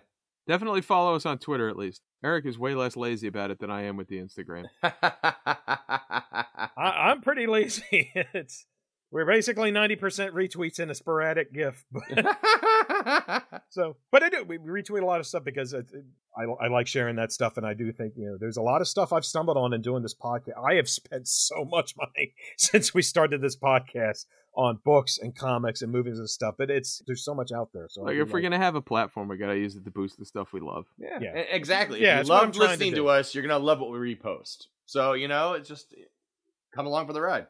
And if you hate listening to us and you do it out of you know like a spite listen, dude, fucking buy that shit anyway.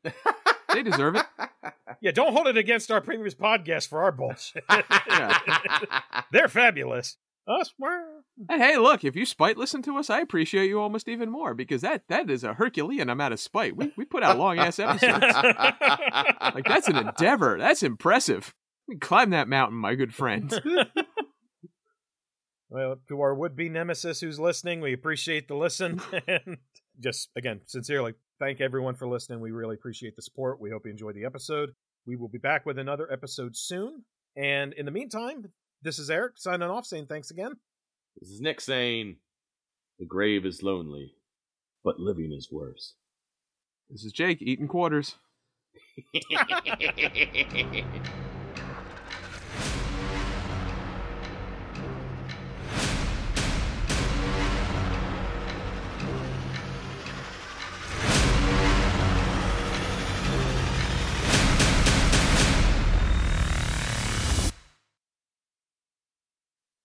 Spookies!